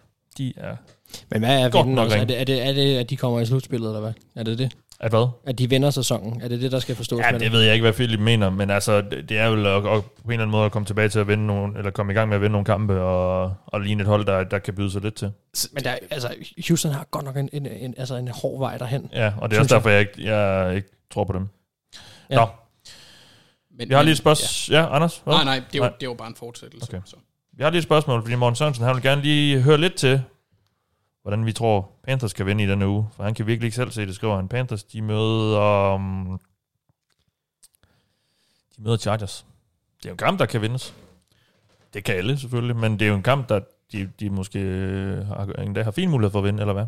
Altså, de har en mulighed, hvis det er sådan Chargers, de starter Tyrod Taylor. Tror jeg. Så, så kan Ja. det godt blive nogenlunde. det er jo også spørgsmål, hvor meget skade Chargers hold ikke nå at lave. Ja, ikke? ja. Altså, Det, Ja. ja. han løber bare rundt og slagter deres egne spillere. det kan være, hvis, hvis han punkterer lungen på den venstre tackle næste gang, så, så kan det godt være, at vi er... Ham der er Pro Football Dog på Twitter, som jo er sådan lidt ham, der, der sidder og holder øje med skader i ligaen. Han, øh, jeg så lige et eller andet med, hvor han, hvor han roste Chargers læstab til skyerne. Ja, men han har arbejdet til det Chargers, men han, er- han blev Ja. også smidt ud, for han prøvede nogle regler og sådan noget. Ikke? Ah, okay. Øh, Men, Ja. ja. øh, nå, men anyway, øh, Panthers, de kan godt vinde den kamp, fordi de, de kan score flere point end Chargers. Ja. Øh, de, øh, Panthers forsvar er super dårligt, men hvis Tara Taylor starter, så er der ikke nogen garanti for, at Chargers angriber særlig godt. Nej. Og så, så har Panthers, de har da gode nok spillere til at øh, score nok point. Jeg ved godt, McCaffrey er ude, men så meget betyder han ikke for, hvor mange point de scorer i sidste ende. Men øh, Hot take. Jus- Justin Herbert, Justin, Justin Justin Herbert, Herbert, Herbert, spiller en, fin, spiller en fin kamp i, øh, i søndags. Altså, jeg, jeg gik ind på, på YouTube for at finde ud af, hvordan man udtalte det, og der brugte de Justin Trudeau, og der siger de altså Justin Trudeau. Eller sådan. Det- noget. Men det det er også nok- fransk-kanadisk. så Ja, men det kommer, an på, forskel. ja, det kommer an på regionen. Og, hvordan Og hvorfor sidder vi og snakker om det? Jeg skal måske lige sige, hvorfor vi sidder og snakker fransk. Det er fordi Peter Grohmann, vores øh, gode øh, ven af programmet, vil sige, faste lytter i hvert fald, øh, Peter vil Kroman. gerne, ja, vil gerne have os til at sige det. Jeg ved ikke hvorfor, men han vil gerne have os til at sige Justin Herberts navn Hans på fransk. kæreste Er er vi, er, vi, er, er vi ikke mere ude i en uh, Herbert? Jo, Herbert. Jo, jo, jo. Men, men, men, men i, altså den der IN afslut, Herbert. nej, men IN afslutning, det kommer an på, hvor du er fra, om du, om du, siger- om du siger in, eller om du siger ang. Okay, du har virkelig researchet. Justin, det er, som, Nej, som jeg lærte fransk i folkeskolen, så vil det være Justin. Ja. Fordi Justin. IN er, Var det ikke også det, jeg sagde? øh, nej, men der, der bliver snakket om Justin Det sagde jeg. et eller andet Nej, sted. det- han sagde Justin. Ligesom at, at en Martin på fransk er jo Martin. Ja, Ja, men jeg var i Normandiet Så her, det er den der Thijs, IN. skal du bare ja. tænke på. Det var derfor, jeg sagde Justin. Justin Justin Herbert. Herbert. Jeg har været i Letland, Herbert. det betyder ikke, at jeg kan russisk. Eller hvad Men. Justin Herbert, han Altså, spiller kamp. henne dialektmæssigt. Ja, altså jeg synes i hvert fald, hvis vi skal snakke om spillet på banen for ham her, Justin, øh, så var det i hvert fald... Øh, så var det i hvert fald godt nok til, at han bør være starter. Fordi jeg synes ikke, der var nogen, jeg synes ikke, han var dårligere, end, end Taylor var i U1. Og hvis man ikke lige har hørt historien, så fik han at vide cirka to minutter før kickoff, at han skulle spille. Ja, Fra start. og, altså præcis, altså, de er ikke nogen gameplaner, og det er selvfølgelig også, uh, Chiefs har sikkert også været overrasket af, hvad det er. Men han kom ind, og han virkede ikke super overvældet, han lavede Nej. nogle spil, han lavede også nogle fejl, men sådan er det jo. Ja. Øh, og hvis han ikke er markant dårligere end Terrell Taylor, så kan jeg ikke se, hvorfor han ikke skal have erfaringen. Øh, så, så jeg synes, det er en fejl, at Anthony Lynn, som sikkert, er, som sikkert går tilbage til Taylor, fordi han er så old school, at øh, jeg ved ikke hvad. Man skal ikke miste sin plads til en skade. Eller, Skal man da, hvis jeg, jeg, tror reserven bare, går ind jeg og tror spiller bare, godt godt. jamen, det er også mit argument. Og, og reserven er, fra, er holdets fremtid. Ja, det er lidt, men, ja. men, men jeg tror bare, at Anthony Lynn er så old school. Ja, Ja, ja. Han er så komfortabel med Taylor. Det er, han, det er, det er hans guy. Ikke? Ja. Og, Nu siger jeg bare lige en ting. Anthony Lynn er ikke en del af fremtiden i Chargers. Det kan også være, at han tænker lidt i hvert kort fald ikke, ikke på lang sigt. Men hvis jeg vi tror ikke på ham. Tilbage til spørgsmålet, Ja. ja. så tror jeg egentlig også, at Panthers var imod Buccaneers, der var de egentlig ret gode til at stoppe løbet en stor del af kampen. Øh, det var en typisk Leonard Fournette-kamp. Han havde 103 yards, men det bliver altså bare bufferet til sidst, hvor han, øh, han er en closer. Det giver fin mening. Han havde et, en øh, garbage time running back. Ja, lige præcis. Undskyld, Mark. Han er en skraldetids running back.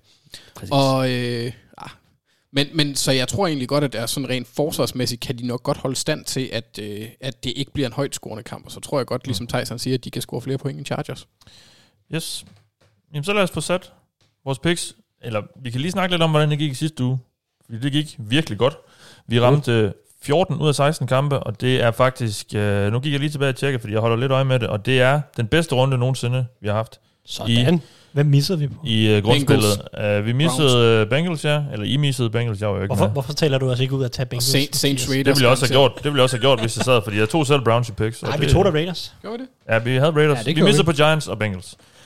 Så vi ligger nu på at have ramt i alt tre fjerdedel af af kampen i år. Det er mere end 66 procent. Det er mere end 66 procent. Yes. Er du glad? Men det lød så også til, at folk generelt... Der var mange af, favoritterne, der vandt. Jo, jo, jo, jo. Men jeg Øh. synes, da vi ramte, ja, Raiders ramte vi. Den var god. Ja. Ja. Kan du få sådan en uh, woohoo-lyd på dit soundboard Måske, til næste gang? men ikke lige nu. Nej. Uh, vi starter Woohoo! med Thursday Night Football. Og det er virkelig en kioskbasker, var. Jaguars Dolphins. Hvis du synes, det er en kioskbasker, så skal du se næste uge, hvor Jets og Broncos mødes. Nu snakker vi den her uge. Snakker vi den her. Vi Øh, jeg tror, at Jacksonville Jaguars vinder. Jeg synes, det har set ud, som om det er det bedste hold. Mm. Og, og, og øhm, jeg tror, deres receiver er et mismatch for Dolphins, der stadig kører alt for meget man coverage i forhold til det talent, de har. Mm. Så jeg siger, at Jaguars vinder. Mark? 100. Altså, Gardner Minshew ser rigtig Byron godt ud. Jones er, er skadet, er jeg ret sikker Ah. på. Ja. Ja. Han, han, Anders? han sprang i The. Fighting Minshews. Yes, vi har Jaguars. Falcons Bears. Ja, Falcons. Nice. Ja. Falcons. Der er to på Falcons. Falcone. Oui. Bills Rams. Ja, jeg tager Rams. Ja. Bills. Ja. De er på hjemmebane. Så er Jeg du- ved godt, at Så er du tiebreakeren, Thijs. Det, øhm, ja.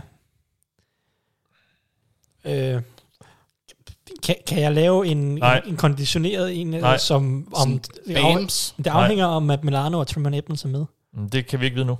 Nej, men så kan vi ændre det senere. Nej, Nej. nu, den skal have den nu. Folk de sidder og venter. øh, jeg vil. Øh, jeg siger, at... Jeg siger, at Der er sådan en ur, der tjekker ned. Rams vinder. Rams. Sådan. Så går vi med Rams. Browns mod Washington. Øh, Browns vinder, sorry. Mark. Jeg vil lige høre, hvad Anders siger. Anders. Jeg vil meget gerne høre, hvad Mark siger. Ej, øhm, Jeg kan godt komme med nogle argumenter, hvis I virkelig skal det, er tænke ikke, over det er det. ikke sådan et argument, men det er mest fordi, jeg har den der fornemmelse i maven om, at... øh, Tør man stole på Browns? Og Ja, men jeg man synes, bliver jeg- så tit svigtet. tør heller ikke at stole på, på Redskins, selvom... Øh, altså, Altså de Washington. Har, ja, undskyld. Football team. Ja. Øh, fordi de, de har basalt set kun to offensive våben i Terry McLaurin, som måske øh, Antonio Gibson, som har vist nogle, nogle, noget godt potentiale. Øh, Så hvem vinder? det gør Browns, og de irriterer mig. Så har vi to på Browns. Mark, lad os bare lige høre, hvad du siger for en god skyld. Jeg har bare en fornemmelse af, at, at, at, at Baker Mayfield bliver slagtet. Enig, Øhm. det er også den.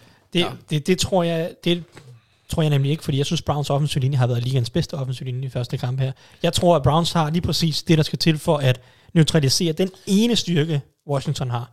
Og det er Men derfor, jeg er ret bare sikker på... så stærk. Ja, ja, men, men, men det er Browns offensive linje også. Der, ja, der skal så lidt til, tror jeg, altså, for at gøre selvfølgelig kommer, Red, selvfølgelig kommer Washington til at vinde nogle altså pass Ja, rushes, ja, det sker jo. men jeg tror ikke, de kan overtage kampen, som de gjorde med Eagles for eksempel. Det tror jeg simpelthen, Browns offensive linje er for god til. Derfor er, tager jeg Browns. Vi, har også, vi går også med Browns, fordi der er to af dem. Men, men hvad siger du, Mark? Jeg siger football team. Fair nok. Vikings Titans. Jamen, øh, der er kun et fodboldhold af de to, så øh, vi går med Titans. Yes. Titans. Ja, Hvad så, Mark? Jamen, det må være Titans. Altså, Ja. der, der, er ikke, øh, der er ikke meget at bygge på for sidste uge. Så Patriots Raiders. Øh, ja, det er et godt spørgsmål. Det er jo så set ikke et spørgsmål. Nej, Eller det var det ja, lidt. det, det, nej, det gør Kan Patriots. det Patriots vinder den kamp. Ja, Anders. ja, jeg, jeg, ja, ja, Anders skal få lov. Jeg ved det ikke, altså Bill Belichick, han lignede en, der var meget stresset i, i dagens Zoom-pressemøde, men øh, jeg går stadigvæk lidt... Altså, jeg tror bare, de, deres angreb har vist sig over to kampe at fortsætte med den der, øh, hvad kan man sige, evolutionerende tendens, de altid har haft nu, bare med Cam Newton, og Mm. det tror jeg egentlig godt, at de kan udnytte mod et, et Raiders-forsvar, der er lidt spekulativt. Jamen, der, der var altså helt klart fat i noget omkring Så hvem vinder, Anders? Patriots. Ja, Ja, jeg havde også gået med Patriots, tror jeg. Ja. fordi hvis de kan eliminere det bedste Raiders kan, det tror jeg, de kan. Giants 49ers. Injury Bowl. Ja, jamen jeg går med øh, 49ers, selvom at de har mange skader. Det Men det er klart, at det er muligt opsat, øh, men, men jeg, jeg bliver nødt til stadig at stole på, at, at Ops, er, de, er de favoritter øh, for Niners? ingen idé, øh, men det er de i mit hoved, Okay. øh, selvom at de har mange skader. Også med Nick Mullins? Jeg tror ikke, det gør den store forskel, om vi starter Garoppolo eller, eller Mullins. Så I er alle tre på Og det kommer til at gøre 49ers? en forskel, men jeg tror i sidste ende stadigvæk, at de vinder. Ja, Jeg Ja, jeg ikke, Garoppolo det havde de bare vundet- store forskel. I, I er alle tre på 49ers? ja. Ja. Jeg synes ikke, det er et opsæt, hvis det, det øh, synes jeg. Giants Vil, jeg, jeg, jeg, vil, jeg, jeg tror, Giants vinder. Nå. Men øh, Det er stærkt. Men, Ja. ja. det, det kan sagtens ske, som sagt. Det er klart et muligt opsæt, fordi at, at, at 49ers skal Altså, ud og uden, finde uden Bosa. Ja, men Slayton er heller ikke med for Giants, vel? Jo, jeg tror, det er Shepard derude. Ja, det er Ja, Shepard er der, der, Sterling Okay. Shepard, der er skadet. Men- Ja. Okay, men I, I, vi går med 49ers. Eagles, Bengals. Eagles. Ja, vi, vi ved allerede, at du siger Eagles, men jeg siger også Eagles. Jeg siger ikke noget. Det er jo jer, der skal... Ja, ja, ja. Du kan bare have lov til at sidde og fedt spille der. Altså bare, Nej. Jeg har super meget lyst til at sige Bengals. Men øh, Det må du gerne, det gør ikke nogen forskel. nej, nej, Nej. det ved jeg godt. Men, men det får jeg heller ikke rigtig noget ud af. Vi er gået med Bengals. Eller, nej. Men Bengals har den bedste vi er quarterback. gået med Eagles. Ja. Okay. Og det har de ellers. altså så skal, lige nu, ikke? Ja. Wentz, han skal, han skal gøre noget. Steelers, Texans. Steelers. Ja. Ja. Steelers. Ja, det, ja. det, Kom nu. det bør de også. Ja, ja, det Ja, ja. bør de. Jeg tror, den bliver tættere end Anders tror, men lad os, det. lad os, lad os bare holde den der. Vi går med Steelers. Jeg, jeg tror godt, at man kan få fornemmelsen af, at den bliver tæt, men den bliver aldrig tæt. Colts, Jets. Ja, Colts. Altså Colts mod et high school hold. Colts vinder. Ja. Ja.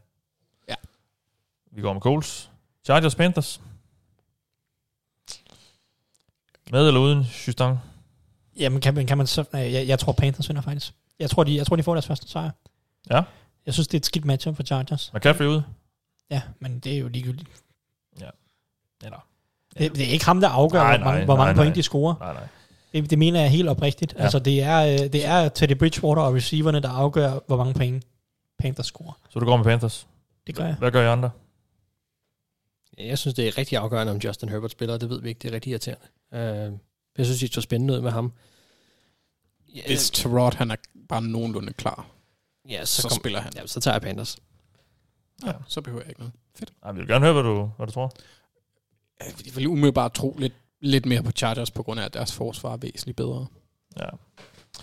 Vi går altså med Panthers. Broncos, Buccaneers, Ja, Buccaneers. Ja. Cardinals, Lions. Cardinals. Ja. Ja. Seahawks og Mr. Unlimited. mod Cowboys. Ja. Jeg går med... Mr. Unlimited. Han er også øh, svær at holde styr på. Ja, Ja, men for det, øh, pokker, han har været god. Han er for vanvittig. det her Cowboys forsvar er, fik vi jo set igen. Det er to uger træk nu. Er ikke ret godt. Mm. Og øh, Seahawks, de er, er, er blevet glade for at kaste bolden. Jeg ved ikke, hvad for en åbenbaring de har fået i løbet af offseason med det, der er befriende at se. Og øh, det betyder bare, at de smadrer dem. Jeg Jeg tror, de du ved godt, hvad der er sket. De så den der video. Let Ross cook. Let Russ cook. Ja. Nej, nej, de, de Ja, ja. så, så Mr. Unlimited-videoen, og så Ja. tænkte de, for fanden, hvorfor har vi ikke set det noget før? Okay. Men nu har hvad, jeg tror, Hvis Seahawks nogen vinder, bare havde sagt jeg, det. Jeg tror, Seahawks vinder, og jeg tror, de vinder stort. Ja. Og øh, det, hvad, jeg tror ikke, vi hørte de andre. Jo, du sagde, jo, du sagde Seahawks. Ja, så vi har går med Seahawks. Saints Packers. Vi skal ikke høre, om Mark han tror Jo. på Cowboys. Tror du på Cowboys? Nej, jeg tror, jeg tror på Seahawks. Okay. Men jeg tror, den bliver ret tæt. Jeg tror bare, der bliver scoret mange point. Saints Packers. Øh, Jeg går med Packers. Det ligner det bedste hold lige nu. Ja, Packers. Indtil videre så er Aaron Rodgers spillet fint, og deres running backs er virkelig gode. Både i kast og spillet op på jorden. Vi går med Packers. Og så ugens headliner. Ravens Chiefs. Jeg ved godt, hvad Anders tager. Ja, Han, han, han tager ikke, at- han tager ikke at tage Nej, Ravens. det gør det tror jeg ikke. Jeg venter bare lidt på, hvad, hvad tager I, drenge? Hvad? Ravens. Ja. Jamen, øh, jeg går også med Ravens. Det er det, mere, det er det mere det komplette hold. Det bliver også godt. Ja, 100. Øh, jeg altså, Ravens, jeg tror, altså forskellen ligger i, at Ravens forsvar er meget bedre end Chiefs, tror jeg. Og jeg tror egentlig også, altså nu var øh, mit umiddelbare spørgsmål om Lamar, han kan følge med her, det tror jeg egentlig godt, han kan. Han har den, nu skal vi ikke gå for meget op i QBR-ratings og alt det der gejl, men han har han fører øh, i øh, kast fra lommen. Det siger jeg ikke alt for meget, fordi han også løber øh, ud af lommen på, på mange af sine forsøg, så det er sådan halvdelen af hans forsøg er ude fra lommen, resten er inde i lommen, men der har han været vanvittig god. Mm. Og det er positivt at se, så jeg tror godt på, at han kan følge med. Mit spørgsmål er, kan Mahomes følge med? Fordi det tror jeg ikke, han kan. Så vi går altså med Ravens. Den, den ender nok i bunden øh, på vores øh, rangering efter, hvor mange point vi, vi satser på den. Men øh, det var altså vores picks i den runde, og det var vores optakt til u 3 i NFL. Vi glæder os til at se noget bold igen. Jeg synes allerede, vi, at det flyver afsted tiden. Lige pludselig er vi u 3, og så, ja. Du har i denne gang lyttet til mig. Jeg hedder Mathias Sørensen. Hvem har jeg haft? Thijs Joranger, Mark Skafte og Anders Galtoft. Vi lyttes ved.